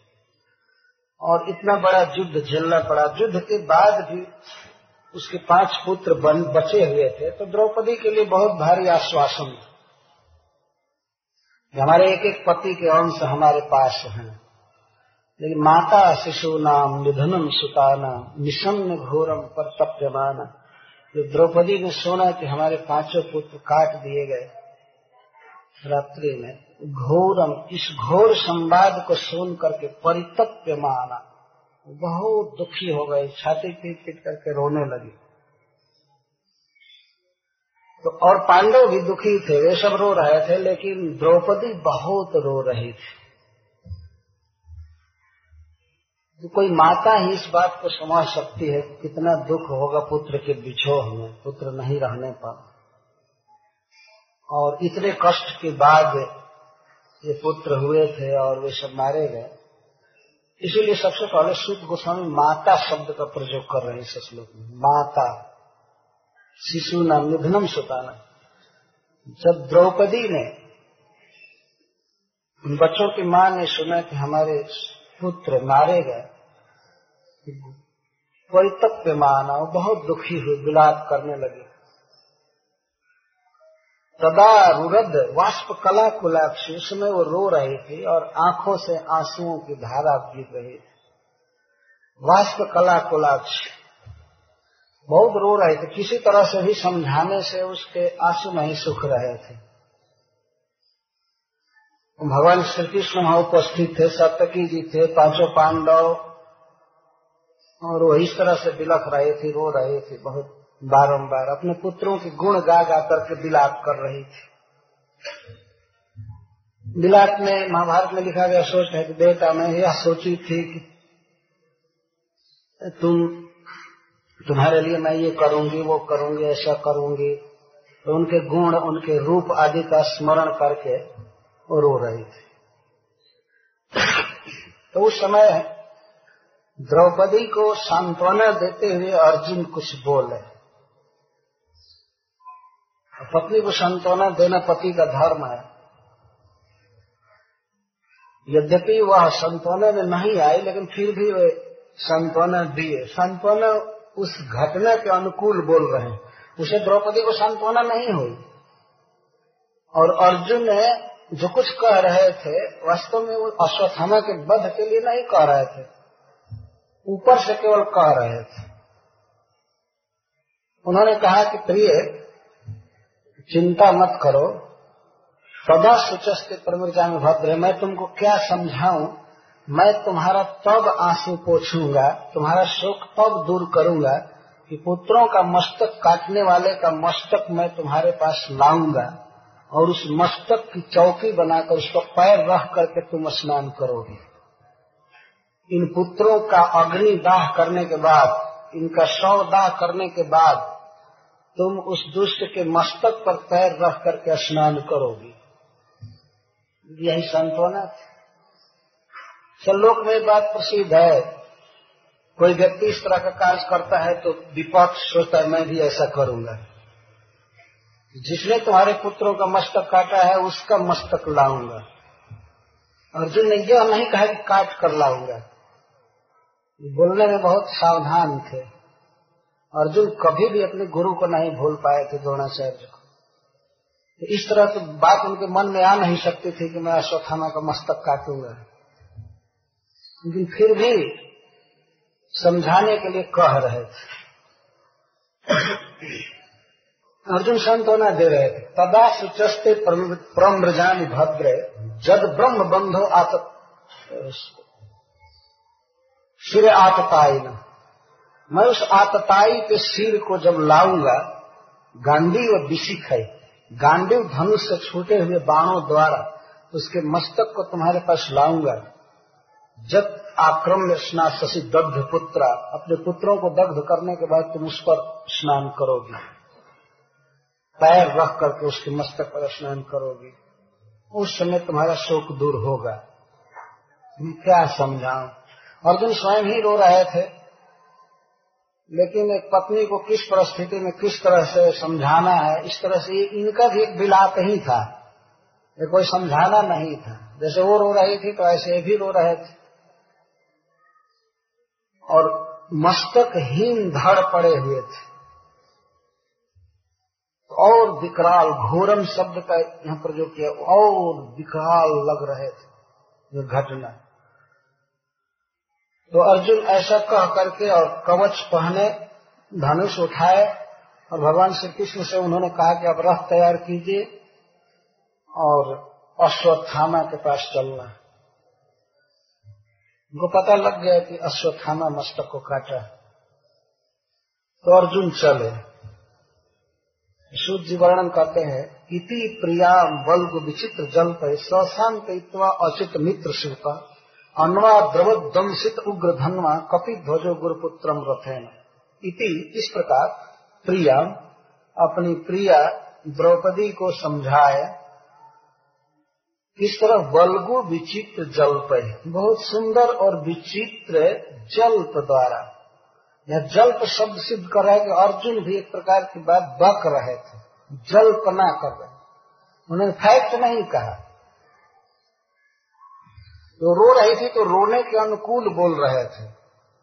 यह जल्पना थी। और इतना कहकर अन्वा द्रवत चले अश्वत्थामा के तरफ़। वो तो बहुत दूर था, लेकिन फिर भी चले उसका पता लगा कर। दंशित दंसित का अर्थ कवच बाँध कर, धृत कवच, उग्र धनवा। भयंकर गांडीव धनुष लेकर के चले, जो गांडीव धनुष दग्ध नहीं हुआ था महाभारत युद्ध में, अभी उनके पास था, जिस, जिसके द्वारा उन्होंने देवताओं को भी जीता। वो गांडी धनुष लेकर और कपि ध्वज, उनके ध्वजा पर, रथ पर हनुमान जी विराज रहे थे। गुरुपुत्र न अपने गुरुपुत्र को पकड़ने के लिए या बाहरी रूप से मारने के लिए चले। तमा पतन तुम सब लक्ष्य दूरा, दूर से ही उसको पता लग गया, देख लिया अश्वत्थामा कि अर्जुन का रथ आ रहा है मेरे पीछे। वध किया था, इसलिए उसको तो शंका तो थी ही कि इसकी प्रतिक्रिया होगी। तो बच्चों की हत्या करने से तो उसका वर्चस्व, उसका वर्च, उसका तेज फीका हो गया था। बहुत धूमिल हो गया था। आखिर वो अभी एक वीर था वास्तव में। महाभारत में बहुत उसने चमत्कार किया था। बहुत बड़ा वीर था। लेकिन एक क्षणिक इमोशन में आकर के, दुर्योधन की दुर्दशा को देख करके उसने ये गलत काम कर दिया वह इस तरह से नीच व्यक्ति नहीं था, अश्वत्थामा। बड़ा बड़ा आदमी भी कुछ समय पा करके ऐसी गलती कर देता है। ऊपर ही शुद्ध गोस्वामी समाधान कर रहे हैं कि भरतु प्रियम द्रौणी रीतिस्म पश्चिम इससे दुर्योधन का प्रिय होगा। ये सोच करके वो मारा था।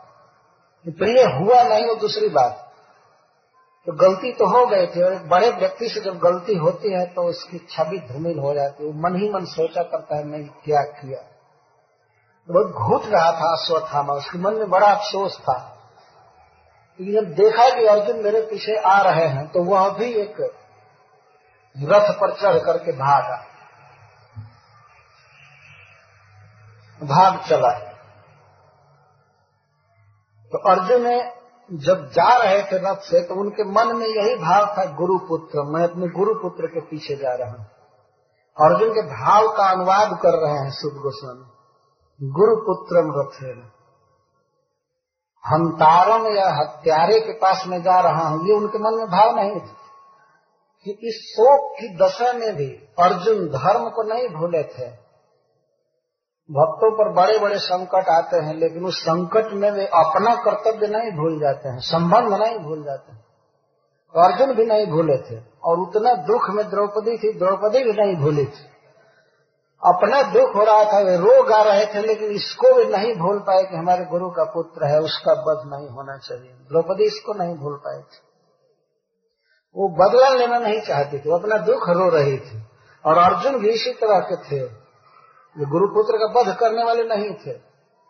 लेकिन फिर भी चले।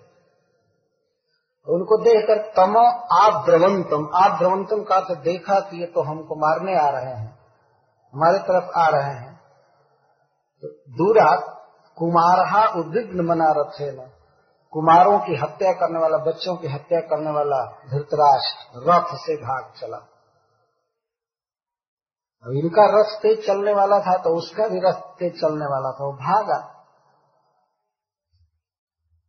एक प्रश्न होता है, क्या उसे अपने कीर्ति की कामना नहीं हुई? युद्ध छोड़ करके भागने पर तो उसकी अपकीर्ति हुई, होगी। तो सूर्य उत्तर देते हैं, प्राण परीक्षु अब उस समय उसे कीर्ति प्यारी नहीं थी, प्राण प्यारा था। और उसने क्या सोचा? कीर्ति की कामना छोड़ दिया और उसे प्राण प्रिय था। तो प्राण बचाने के लिए भागा। जावत गमम, जहाँ तक जा सकता था।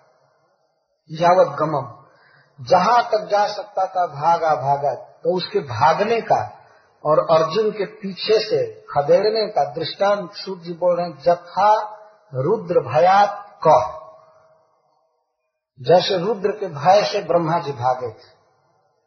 तो दृष्टांत बता रहा है कि ब्रह्मा जी मारे नहीं जाएँगे। एक बार ब्रह्मा जी का मन मलिन हो गया, दो चार मिनट के लिए अपनी पुत्री के प्रति। यह बात, इस बात का पता जब उनके पुत्र को लगा शिव जी को, कि हमारे पिताजी में इस तरह का दुर्विचार है तो ब्रह्मा जी का वध करने के लिए त्रिशूल उठा करके चल दिए। इस तरह का नलायक ब्रह्मा तो सृष्टि में कोई नहीं हुआ। बहुत ब्रह्मा हुए होंगे, लेकिन ऐसा नलायक ब्रह्मा जो अपनी पुत्री के प्रति कुदृष्टि रखे, ऐसा कोई नहीं हुआ। बाप है तो इससे क्या? और भगवान शिव मारने के लिए चल दिए। तो उनके भय से ब्रह्मा जी भागते रहे। भागते रहे, काँप रहे थे ब्रह्मा जी, अंत में वे क्षमा मांगे। तो भगवान शिव माफ़ कर दिए, छोड़ दिए। अथवा रुद्र भया जथार कह, जथा और कह। एक बार रुद्र के भय से सूर्य भगवान भागे थे। तो रुद्र से बहुत भय होता है बड़े बड़े लोगों को। तो रुद्र भया जथा और कह, सूर्य भगवान भागे थे। एक बार की बात है, एक विद्युत माली नाम का असुर था। वो भगवान शिव को प्रसन्न किया, तपस्या करके। तो भगवान शिव उसे सूर्य के समान ज्योतिर्मान रख दिए, विमान दिए। उस विमान पर उड़ा करता था, चलता था चलता था। और जहाँ सूर्य अस्त हो जाते थे, प्रकाश नहीं रहता था, वहाँ वो विमान लेकर के सूर्य की तरफ़ प्रकाश देता था। तो इससे लोगों को सोने में, आराम करने में बहुत डिस्टर्ब होता था। रात की भी बहुत आवश्यकता है। है ना? रात की कितनी ज़रूरत है। दिन की अपेक्षा ज़्यादा ज़रूरत रात की है, आराम की ज़रूरत। और दूसरे सूर्य के समान चमकता था, लोगों को बड़ा डिस्टर्ब होता था। दिन रात्रि का भेद मिट गया। तो लोगों ने शिकायत किया, भगवान सूर्य से। देवताओं ने कहा और लोगों ने कि ये आपकी अनुपस्थिति में हम लोगों को बहुत डिस्टर्ब कर रहा है। आप आते हैं तो हम लोग काम धंधा करते हैं, सोचते हैं, बाद में सो जाए तो ये आकर के फिर सवेरा कर देते तो भगवान सूर्य को बहुत क्रोध हुआ, उन्होंने अपनी तीखी किरणों से इसके विमान को जलाकर राख कर दिया। लेकिन इस पर उन्होंने विचार नहीं किया किस कंपनी का यह विमान था। ये तो रुद्र कंपनी से निकला था। और विद्युत मालिक जाकर के शिव जी से शिकायत किया कि आपके दिए हुए विमान को सूर्य जला दिए। तो भगवान शिव बहुत क्रोधित हुए और त्रिशूल उठा करके सूर्य को मारने के लिए चले। यही पता नहीं इनका भी दिमाग क्या है। अब विश्व के जो इतने बड़े उपकारी हैं, उनको मारने के लिए चल दिए। तो भगवान सूर्य भागे, बहुत डर रहे थे, काँप रहे थे। तो लोलार्क कहते हैं उस समय सूर्य की जो दशा थी। लोल अर्क, चंचल सूर्य। काँप रहे थे, भय से, रुद्र के भागते भागते भागते भागते वाराणसी में जाकर के उन्हीं के धाम में, भगवान शिव के धाम में घर में गिरे। वाराणसी में का स्थान है असी के पास। उसको लोलार्क कहते हैं, आज भी वो स्थान बनारस। तो वहीं पर वो गिरे थे। तो बाद में शिव जी ने क्षमा कर दिया, छोड़ दिया, मारा नहीं। ये दृष्टांत स्मरण आ रहा है शुभ गोस्वामी को जैसे रुद्र के भय से क अथवा रुद्र के भय से अर्क जथार क या जथा क, ये पाठ भेद है। भागे थे उसी तरह से अश्वत्थामा अर्जुन के भय से भाग रहा था। तो भागने में बहुत भागा दौड़ी हो रही थी, इसका अर्थ ये है, बहुत देर तक भागते रहे। वो सोचता था कि वो थक करके छोड़ देगा मेरा पीछा करना। मेरा पीछा करना छोड़ देगा। तो भागता रहा भागता रहा, लेकिन जावत गमम। लेकिन जैसे अंत में ब्रह्मा गिरे थे जो सूर्य गिरे थे, उस तरह से उसके घोड़े थक गए। जथा भया कह पराद्रव उर्व्याम उर्व्याम पृथ्वी पर, जावत गमन। तो जब उसने देखा जदा अशरणम आत्मानम ऐक्षत श्रांत बाजनम, उसने देखा कि अब मेरा रक्षक, दूसरा कोई अस्त्र नहीं। अब मुझे कोई नहीं बचा सकता है। जदा अशरणम आत्मानम आइक्षत उसने देखा कि अब मेरी कोई शरण नहीं है। तो एक विकल्प है, प्रश्न उठता है कि अरे, अभी भागना तो शरण है, भाग सकते हो। तो उसने देखा शांत वाजिनम, हमारे वाजी घोड़े सब थक गए। अब घोड़े हाँकने के बाद भी नहीं चल रहे थे, बेचारे कितना भागे और उधर अर्जुन के घोड़े तो सब अप्राकृत थे दिव्य थे और सारथी तो कहना ही नहीं। सारथी भी कमाल कर रहे थे तो अब वो कितना भागे घोड़े हाँकने के बाद भी नहीं चल रहे थे, बेचारे कितना भागे और उधर अर्जुन के घोड़े तो सब अप्राकृत थे दिव्य थे और सारथी तो कहना ही नहीं। सारथी भी कमाल कर रहे थे तो अब वो कितना भागे घोड़े थक गए। या थकने का मतलब ही घोड़े गिर पड़े। चलते चलते चलते चलते पस्त होकर गिर गए। जब गिर गए तो रथ त्याग करके भागा। तो अर्जुन भी धर्म युद्ध करने वाले थे। उन्होंने भगवान कृष्ण से कहा, रथ रोक दीजिए। तो ये भी उतर गए रथ से और ये भी पैदल पकड़ने के लिए भागे। जो व्यक्ति पैदल भाग रहा है तो उसको रथ पर चढ़ करके पकड़ना ठीक नहीं है। कोई पैदल दौड़ रहा हो, भाग रहा हो, उसको कोई कार से खदेड़े, पकड़ने के लिए। तो ये तो ठीक नहीं है। तो युद्ध में पुलिस तो इस तरह पकड़ेगी ही। लेकिन युद्ध जहाँ हो रहा हो, उस तरह से युद्ध समान लोगों में होना चाहिए। और जो रथ छोड़ दिए। तो और उसने क्या किया कि उसके मन में विचार है अश्वत्थमा के मन में विचार है कि ब्रह्मास्त्र ही मेरी रक्षा कर सकता है। किस तरह से रक्षा करेगा कि ब्रह्मास्त्र से मैं अर्जुन को ही समाप्त कर दू? और वो आसानी से हो सकता था कार्य। उसके मन में विचार आया लेकिन अर्जुन का वध करने के बाद भी ब्रह्मास्त्र पूरे जगत को ध्वस्त कर सकता था। वो जानता था इसीलिए पहले के वीर अस्त्रों को लौटाना भी जानते थे। जिसका वो वध करना चाहते थे, उसका वध हो जाने के बाद वो लौटा लेते थे। वो लौटाना नहीं जानता था कि कुछ भी हो, लौटे या न लौटे, मैं तो बच जाऊँगा, पूरी दुनिया मर जाए। अब मरता क्या न करता बेचारा तो ब्राह्मण का लड़का था, इतना परेशान था, इतना परेशान, अब उसने देखा ब्रह्मास्त्र के अलावा मेरी कोई शरण नहीं, कोई रक्षक नहीं।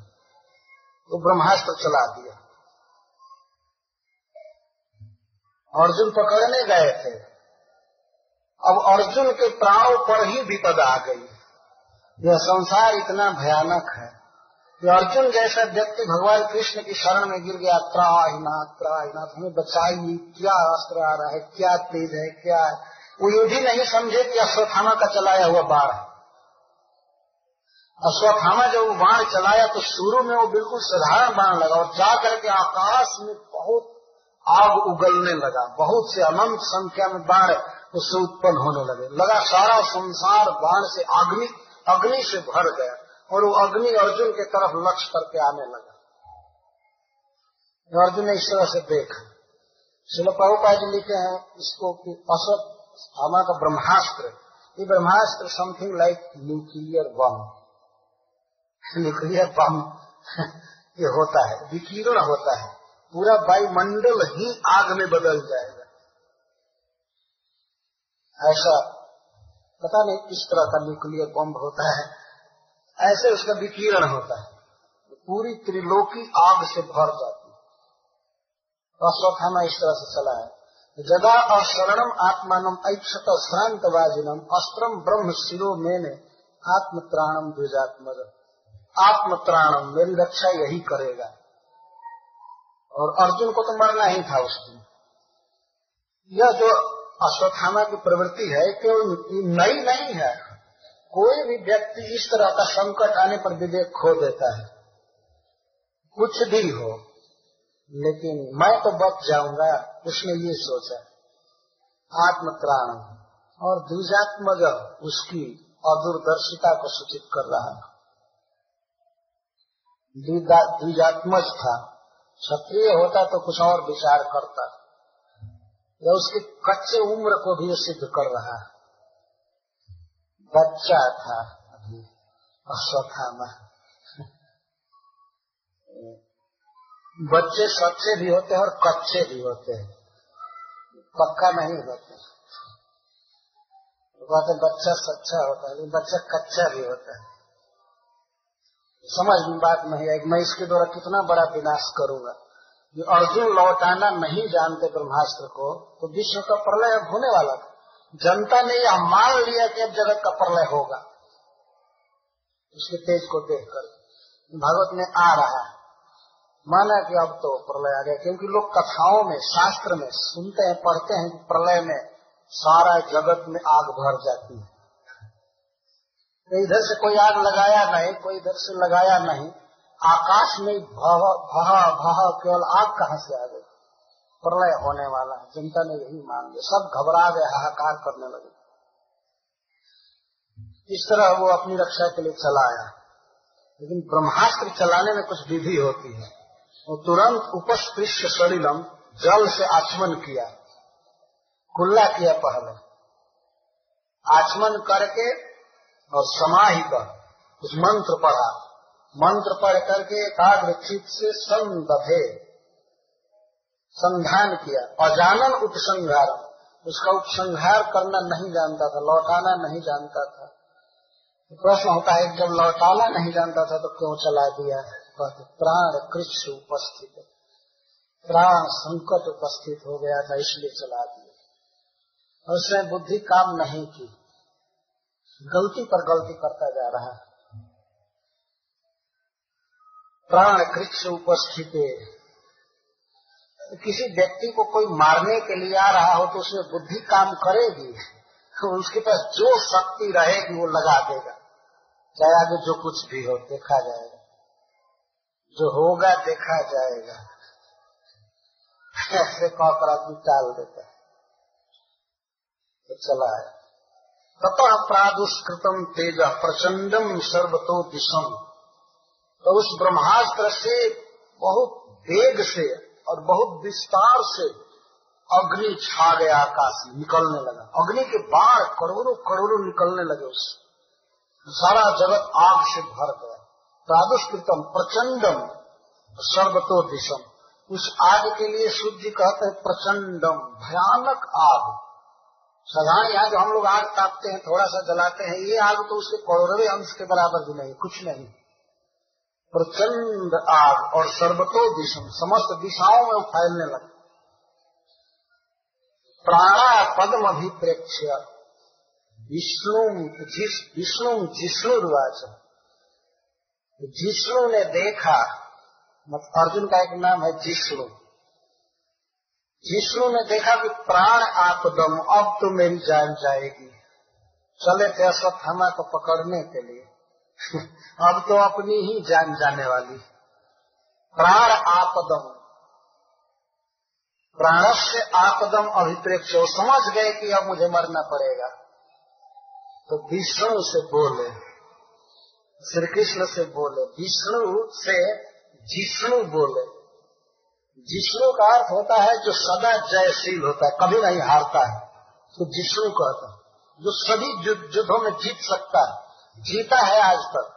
और जीतने के कारण ही अर्जुन को एक नाम दिया गया था जिष्णु लेकिन जिष्णु भी आज विष्णु की शरण ले रहा है।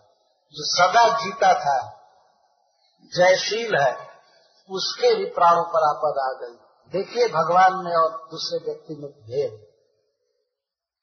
और विष्णु वहाँ कोई हाथ में अस्त्र भी नहीं लिए थे। सारथी का काम कर रहे थे। रथी सारथी को बचाता है, नियम यह है, सारथी को रक्षा करता है। सारथी भी बचाता है, लेकिन रथ संचालन द्वारा बचाता है। और अस्त्र शस्त्र से बचावे, ऐसा ही सारथी का काम नहीं है। रथ संचालन के द्वारा भले वो बचा सकता हैं। लेकिन महारथी अर्जुन श्री कृष्ण के चरण में गिर गए कि बचाइए बचाइए बचाइए। अब तो मैं मरने वाला हूँ। वो समझ गए कि यह मेरे तरफ़ आ रहा है। और भयानक ऐसा उन्होंने देखा नहीं था, इतना भयानक बाण इस तरह से। उनके पास भी ब्रह्मास्त्र था। ये चलाना जानते भी थे, लेकिन फालतू क्यों इस तरह का काम करें तो वे समझ नहीं पाए कि ये ब्रह्मास्त्र है। तो विष्णु कृष्ण को कहा गया। विष्णु का अर्थ है जो इस जगत को उत्पन्न किए हैं और सब जगह है, सबका पालन करते हैं, इसलिए उनको विष्णु कहते हैं। समय पड़ने पर पता चलता है कि भगवान क्या है और और व्यक्ति क्या है। ऐसे तो दोनों मित्र थे। कोई भी कह देगा, अर्जुन और कृष्ण एक समान है। कभी कभी अर्जुन व्यंग में कहते भी थे कि लेकिन कृष्ण आप में तो बहुत बहुत गुण है, लेकिन एक ही कमी है कि आप झूठ कभी नहीं बोलते हैं। मतलब उनके कहने का ऐसा था व्यंग करते थे कि तुम बहुत झूठ बोलते हो। और कृष्ण इसीलिए कहे गीता में कि तुम घोषणा करो कि कृष्ण के भक्त का नाश नहीं होता है। हमारी बात पर कोई विश्वास नहीं कर अर्जुन और युधिष्ठिर महाराज प्रख्यात थे सत्य बोलने वाले। और भगवान श्री कृष्ण प्रख्यात थे झूठ बोलने वाले। परंतु उनका झूठ बोलना भी भगवान है। सत्य का ही एक दूसरा रूप है। तो अर्जुन कभी कभी मज़ाक करते थे। और आज सारथी बना ही लिए हैं। सारथी बना करके अपना रथ हकवा रहे थे। लेकिन जब समय पड़ा, तब पता चला कि सारथी क्या है। वो प्राण बचाने के लिए, अब वो किसकी शरण में? कृष्ण की शरण में, गिर गए शरण में।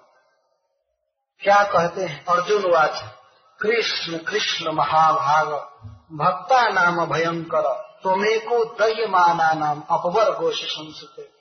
कृष्ण कृष्ण। इसको संस्कृत में विप्सा कहते हैं। दो बार जब कोई शब्द बोला जाता है तो उसको विप्सा कहते हैं। और कोई व्यक्ति जब दो बार बोलता है तो उसके कई कई अर्थ होते हैं। यहाँ कृष्ण कृष्ण संभ्रम को सूचित कर रहा है। कृष्ण कृष्ण, बचाओ बचाओ बचाओ। दो बार नाम निकला। अथवा हमारे आचार्य टीका करते हैं कि भगवान का नाम सभी विपत्तियों से रक्षा करता है, इसलिए नाम का भी आश्रय ले रहे हैं। कृष्ण कृष्ण। बहुत बड़ी बड़ी विपत्तियों से व्यक्ति बच सकता है महामंत्र के कीर्तन से। हरे कृष्णा हरे कृष्णा कृष्णा कृष्णा, हरे हरे हरे राम हरे राम राम राम तो इतना बड़ा विश्व विजयी योद्धा अर्जुन, अंत भगवान के नाम का आश्रय ले रहे हैं। कृष्ण कृष्ण। भक्ता नाम भयंकर हे महाभाग, हे महान ऐश्वर्यशाली हे भक्तों को अभय करने वाले, आप ही एकमात्र जन्म मरण के भय से सभी जीवों की रक्षा करते हैं, जलन से रक्षा करते हैं। संसार के आग से भी, संसार दवानल से आप बचाते हैं सभी जीवों को। केवल आप, तुम को तुम एक केवल आप ही बचा सकते हैं। जन्म मृत्यु आदि दुख से, फिर इस आग से बचाना आपके लिए कौन बड़ी बात है? कुछ भी हो, पूरे ब्रह्मांड में आग लगी हो, लेकिन यह आग जन्म मृत्यु की आग के सामने कुछ भी नहीं है। जीव जलता रहता है शोक में। से संसार दावा नलदीध लोक। संसार मतलब जन्म मरण, भूख, प्यास, रोग, दुख, बुढ़ापा। तो बहुवचन में कह रहे हैं कि तय माना नाम जो इस संसार दावानल में झुलस रहे हैं, दग्ध हो रहे हैं उनके लिए आप ही एक अपवर्ग असी। संस्कृत। संस्कृत से आप ही अपवर्ग है। अपवर्जयिता मतलब उसे जलन से मुक्त करने वाले आप हैं। आप ही बचा सकते हैं। इसका अर्थ है कि जब श्री कृष्ण की शरण लिए अर्जुन, रथ पर से तुरंत सारथी के पास पहुँच करके हाथ जोड़ करके और लगे कि हमें त्राही त्राही, मेरी रक्षा कीजिए। तो मानो भगवान ने कहा कि अरे हमारी हमारी शरण क्यों ले रहे हैं? तो कहते हैं क्योंकि तुम एक केवल आप ही दुख से मुक्त कर सकते हैं। सबको मुक्त करते हैं यह अर्जुन के मुख से भगवान कृष्ण का गुणानुवाद है। तो सभी व्यक्ति, सभी लोग इस संसार में जल रहे हैं। दुख से, और उस दुख से मुक्त कौन कर सकता है? कृष्ण। किसका अनुभव है? जो संसार में सबसे बड़ा वीर था, सबसे बड़ा धीर व्यक्ति, जो भगवत गीता का अधिकारी है, श्रोता है, वो बोल रहा है, केवल आप दुख से मिटा, दुख से मुक्त कर सकते हैं जीवों को। तो फिर कौन ऐसा व्यक्ति होगा जो कृष्ण की शरण नहीं लेगा? यदि उसके पास कुछ ब्रेन होगा तो? है ना? यदि एकदम ब्रेनहीन है, बुद्धिहीन है, बुद्धू है, तब तो वो दूसरे की शरण ले सकता है। इसमें तो कोई संदेह है नहीं। एक शब्द रिज़र्व अर्थ ले रहा है। केवल कृष्ण दुख से मुक्त कर सकते हैं और कोई नहीं। विपद में साथी एक देवकी के लाल बिनवा कातर भय सुदामा जी की पत्नी कह रही है सुदामा जी से कि आप जाइए जाइए। द्वारकाधीश के पास जाइए। विपद के एकमात्र साथी वही है। और लोग संपत्ति में साथ देते हैं, लेकिन कृष्ण विपत्ति में अधिक साथ देते हैं। सदा भक्तों को सहारा दिए हैं। तो अब तक जो अर्जुन को बचा करके लाए हैं महाभारत युद्ध में, क्या इससे नहीं बचा सकते? तो बचाएँगे। और अर्जुन ने अपने जीवन में अनुभव किया है। एकमात्र भगवान कृष्ण ही दुख से मुक्त कर सकते, बचा सकते। जो लोग भी संसार के कष्ट में हैं, उनको मुक्त कर सकते। हैं तुम एको दह्य माना नाम अकबर गोश संसद। क्यों? क्योंकि आप महाभाग हैं। भग का अर्थ होता है ऐश्वर्य, और महाकार से अनंत, बड़ा, जिनका ऐश्वर्य अनंत है। जिनका बल, जिनका धन जिनका ज्ञान, जिनका सौंदर्य, लोगों पर प्रभाव, सब कुछ अमित है, उनको महाभाग कहते हैं।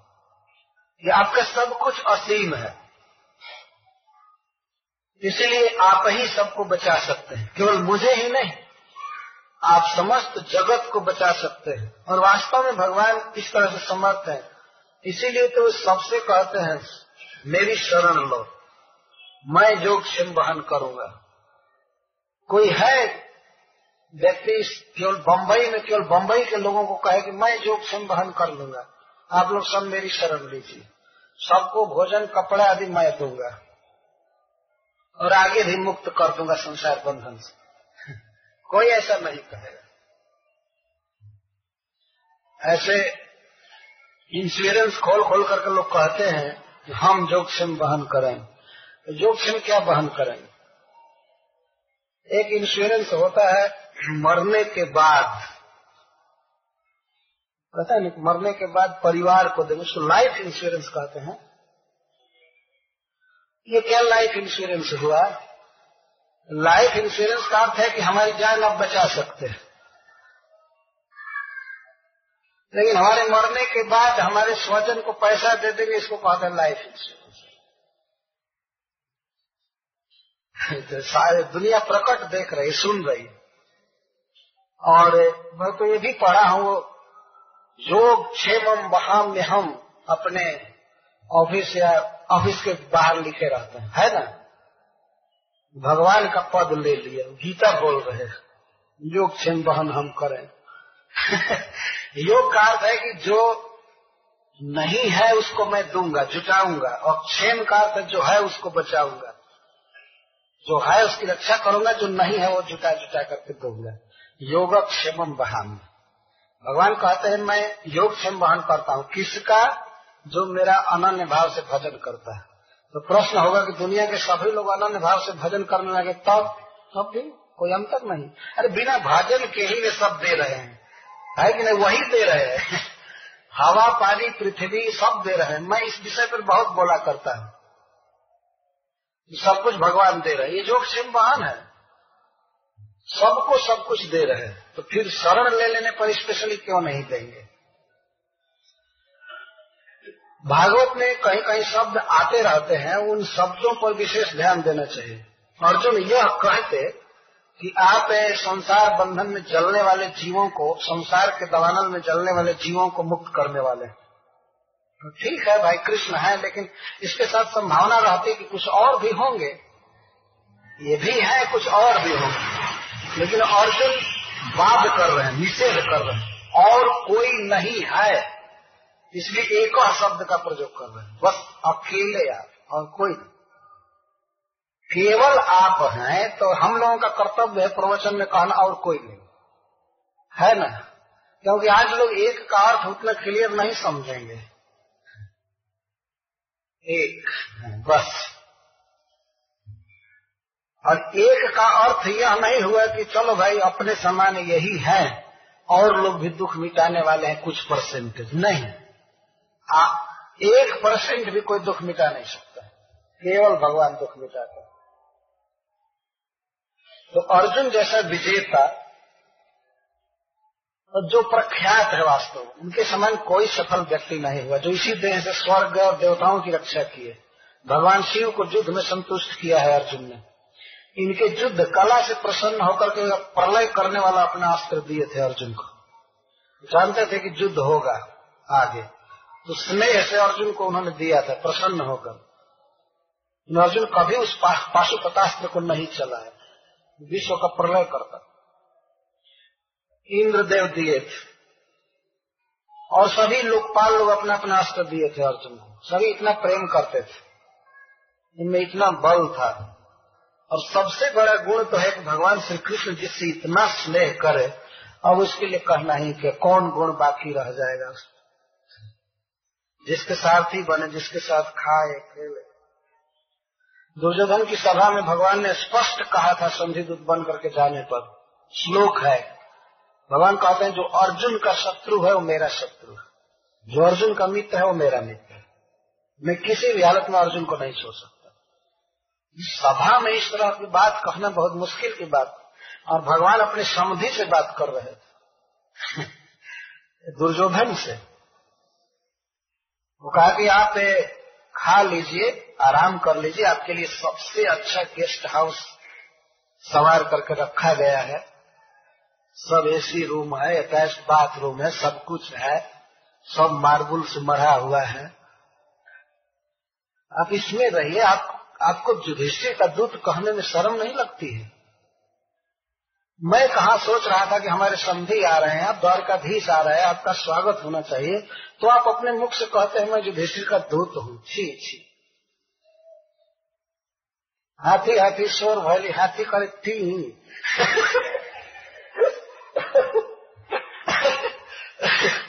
भोजपुरी में कहावत है, बाप बाप, हल्ला हुआ कि द्वारकाधीश आ रहे हैं।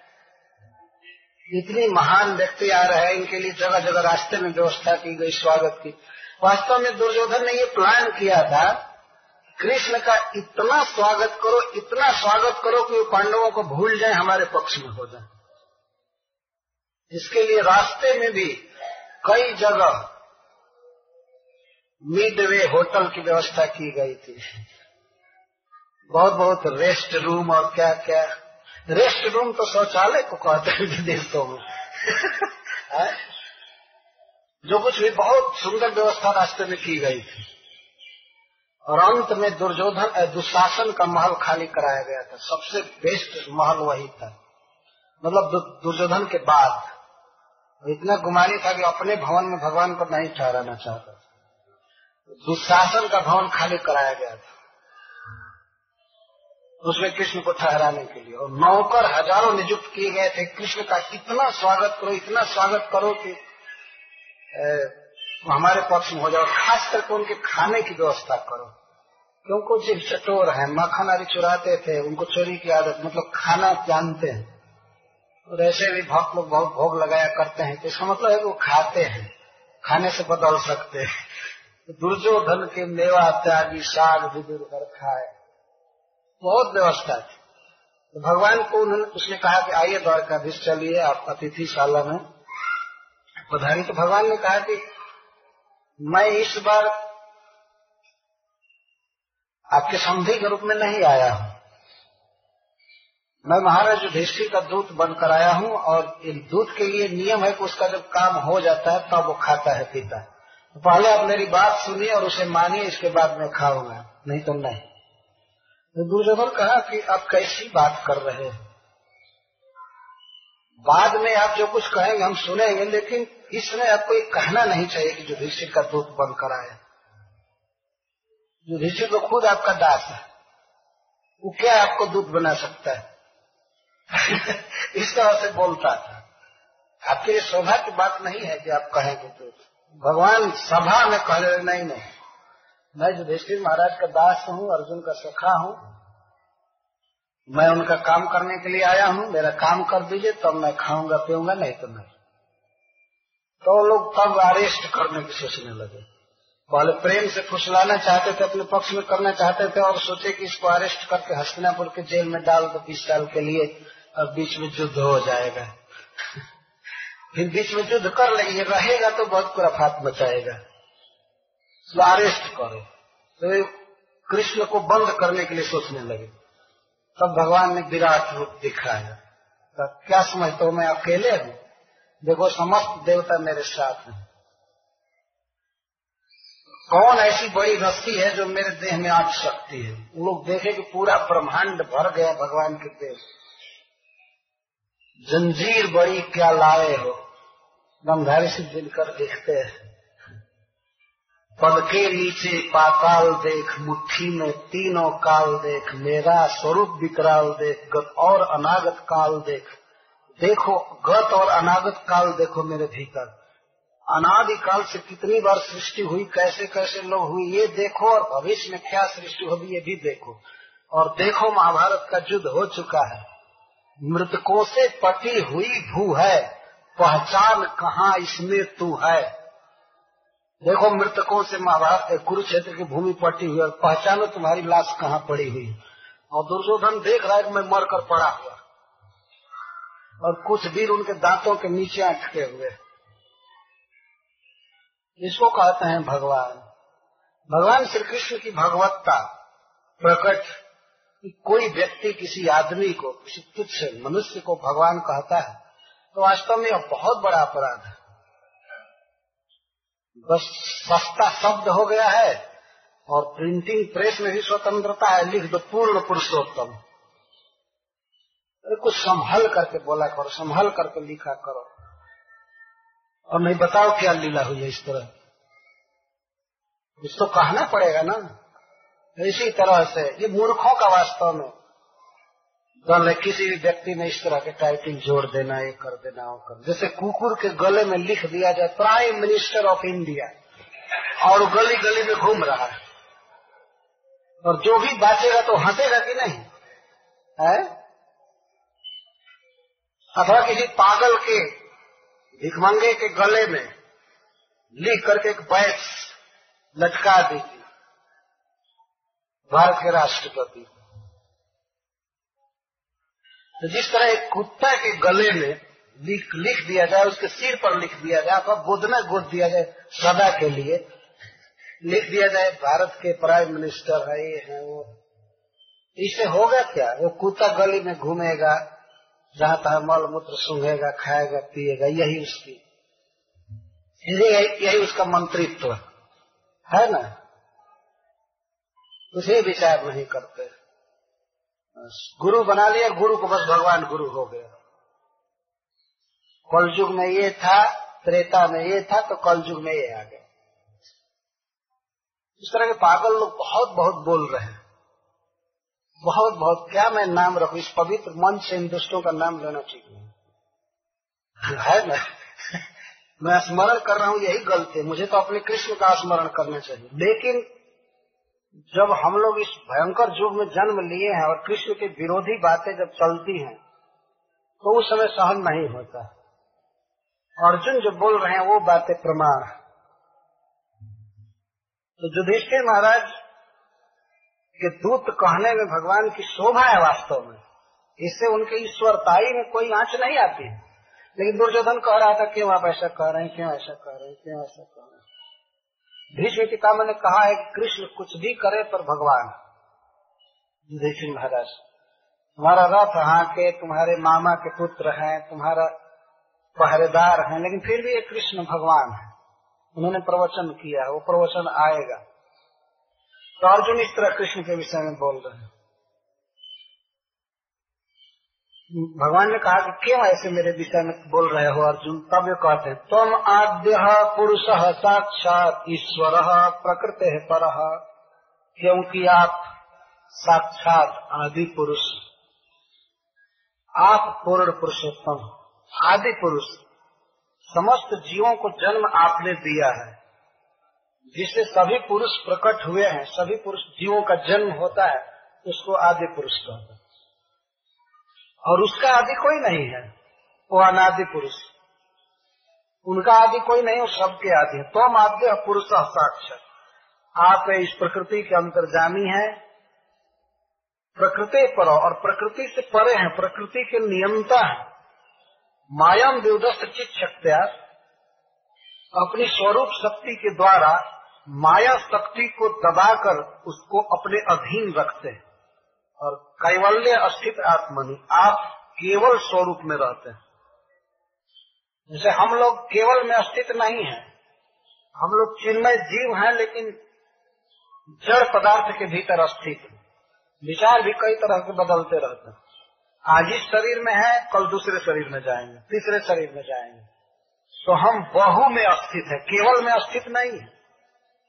है ना? विविध रूप बनाते मनुष्य के भी रूप में परिवर्तन होता है। बच्चा रहता है, बूढ़ा होता है, मर जाता है, फिर वो गाय बैल बन सकता है, वृक्ष बन सकता है। इसको बहुत तो कहते हैं। और जीव चिन्मय है, रह रहा है जड़ जगत में, जड़ पदार्थ में। लेकिन भगवान का जो धाम है, वह भी चिन्मय है। और भगवान का श्री विग्रह चिन्मय है। वहाँ चिन्मय प्रकृति के अलावा और कुछ नहीं है। इसीलिए उसको केवल या कैवल्य कहते भगवान कैवल्य में रहते जैसे सूर्य। सूर्य जहाँ भी रहता है, वो प्रकाश में रहता है। है ना? सूर्य कभी अंधकार के साथ नहीं रह सकता। ऐसा नहीं कि भगवान सूर्य यहाँ बैठे हैं और चारों तरफ़ अंधकार भरा हुआ ऐसा हो नहीं सकता। मनुष्य के भी रूप में परिवर्तन होता है। बच्चा रहता है, बूढ़ा होता है, मर जाता है, फिर वो गाय बैल बन सकता है, वृक्ष बन सकता है। इसको बहुत तो कहते हैं। और जीव चिन्मय है, रह रहा है जड़ जगत में, जड़ पदार्थ में। लेकिन भगवान का जो धाम है, वह भी चिन्मय है। और भगवान का श्री विग्रह चिन्मय है। वहाँ चिन्मय प्रकृति के अलावा और कुछ नहीं है। इसलिए उसको केवल या कैवल्य कहते भगवान कैवल्य में रहते जैसे सूर्य। सूर्य जहाँ भी रहता है, वो प्रकाश में रहता है। है ना? सूर्य कभी अंधकार के साथ नहीं रह सकता। ऐसा नहीं कि भगवान सूर्य यहाँ बैठे हैं और चारों तरफ़ अंधकार भरा हुआ ऐसा हो नहीं सकता। सूर्य जहाँ है, उसके करोड़ों कोष तक प्रकाश ही प्रकाश रहता तो इसको कहते हैं कैवल्य। सूर्य कैवल्य में स्थित है मतलब केवल प्रकाश में। तो इसी तरह भगवान श्री कृष्ण इस जगत में भी आते हैं। ये बैकुंठ में रहते हैं, कहीं भी कैवल्य में अस्थित रहते तो आत्मनि जिनमय स्वरूप में जड़ पदार्थ में नहीं अस्थित लेकिन और जो तथा कथित गुरु होते हैं और जिनको ईश्वर लोग मान लेते हैं भ्रम बस उन पर आप विचार कीजिए तो वे कैवल्य में अस्थित नहीं है। ऐसा नहीं है कि उनका शरीर भिन्न शरीर और आत्मा एक है। शरीर यही छोड़ते हैं। शरीर छोड़ते हैं तो कहीं उनकी हड्डी स्मृति में रखी जाती है तो कहीं उनका दांत रखा जाता है तो केस रखा जाता है। इसको नहीं कहेंगे कैवल्य में अस्थित कैवल्य का मतलब है कि वो शरीर ही आत्मा है और गया अपने धाम में। अवशेष, अब हाड़, चाम, ये सब अवशेष नहीं रहेगा। नहीं तो ऐसा नहीं कहा जाएगा कि केवल में अस्तित्व है। ऐसा कहने पर कहा जाएगा अकैवल्य में अस्तित्व कोई भी व्यक्ति मरता है तो उसका शरीर यही रह जाता है ना? और वो चला जाता है। इसका अर्थ है कैवल्य में अस्तित्व नहीं है, केवल चिन्ह प्रकृति में अस्तित्व नहीं है। बहुत बहुत विशेष। तो भगवान श्री कृष्ण कैवल्य में अस्तित्व और स एव और वही प्रभु अपनी स्वरूप में रहते हुए ही जीव लोक से माया मोहित चित्त माया से भ्रमित चित्त वाले जीव के हित के लिए धर्म आदि श्रेय की व्यवस्था करते और सब जीव मायाबद्ध हैं और भगवान माया से परे हैं तो माया मोहित चित्त वाले जीवों के लिए भगवान ये श्रेय आदि की व्यवस्था करते हैं, सब कुछ देते हैं। हवा से लेकर, भोजन से लेकर के, स्वर्ग आदि जो कुछ दे सब भगवान देते हैं, वही बनाए जैसे कोई कहे कि हम स्वर्ग जाएँगे, स्वर्ग जाना चाहते हैं, लेकिन स्वर्ग बनाया कौन? प्रश्न होगा ना? यहाँ डोंगरी वाले में इतना घर है, मकान है, सबसे पहले पता लगाना पड़ता है किसका घर है। हम उसमें जा सकते हैं, नहीं जा सकते। ये तो सब लिखा हुआ है, इसका घर है, इसका घर है, इसका घर है, इसका घर है, इसका घर है। एक मनुष्य का हाथ लग गया है। लेकिन लोक के विषय में तो हम कह नहीं सकते कि यह इसका लोक है, ये बनाया ये बनाया, वो बनाया वो बनाया। जैसे अमेरिका। तो अमेरिका कौन बनाया? ये भारत कौन बनाया? तो स एव वही प्रभु। माया, मोहित, चित्त जीव के लिए भोग बनाए, शरीर बनाए और उसके हित की व्यवस्था करते हैं वेद शास्त्र बना करके। ये समझना है। एक के लिए कहा गया कि मायाम द्युदस्य अपनी चीज़ शक्ति से माया को अधीन रखते हैं अधीन रखते हैं। और जीव के लिए कहा गया माया उस, उसको अपने अधीन रखती है। माया मोहित चित्त से। भगवान माया को बस में रखते हैं और जीव माया के बस में रहते हैं। यह यही मूल अंतर है। जीव में भगवान में। एक के लिए कार्य माया मायाम विउदस्य विउदस्य माया को बिल्कुल अधीन रखते हैं। और जीव समुदाय क्या है? माया मोहित चित्त वो माया के अधीन है। भ्रमित चित्त तो ऐसे माया मोहित जीवों के लिए भगवान सब व्यवस्था करते हैं। जो कुछ भी। श्रेय, धर्मादि लक्षण। धर्म पालन आदि करे, विधि देते हैं और स्वर्ग बनाए हैं, वैकुंठ बनाए सब कुछ करते हैं। इनके हित के लिए भगवान यहाँ आते हैं अवतार ले लेकर के। अवतार लेकर बताते हैं, तुमको ये करना चाहिए, ऐसे करना चाहिए करना चाहिए करना चाहिए। अनंत कोटि जीवों के भगवान पिता है हितैषी है इसलिए इस जगत में आते हैं। और सब माया मोहित चित्त है और भगवान माया को बस में रखे ये अंतर देह करके चलना चाहिए। और खास करके किसी को भगवान स्वीकार करने से पहले सब मीटर लगाकर देखना चाहिए। ऐसा नहीं किसी मनुष्य में मीटर बैठाते जाए, जीवन इसी में बीत जाए कि ये भगवान है, वो भगवान ऑलरेडी पहले से ये सब बात कही जा चुकी है कौन भगवान? कृष्णस्तु भगवान स्वयं। कृष्ण भगवान। कृष्ण के सामने कोई कंपटीटर नहीं खड़ा किया जा सकता है। है आप भी भगवान, एक और भी हम भगवान पेश करते और वोट लिया जाए कि कौन भगवान?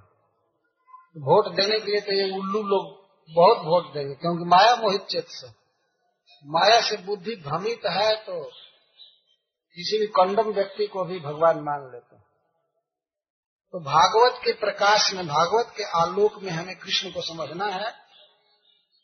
अर्जुन के द्वारा और उनकी माता कुंती के द्वारा, भीष्म पितामह के द्वारा और भगवान कृष्ण को समर्पण करना वही कृष्ण विठल देव के रूप में है।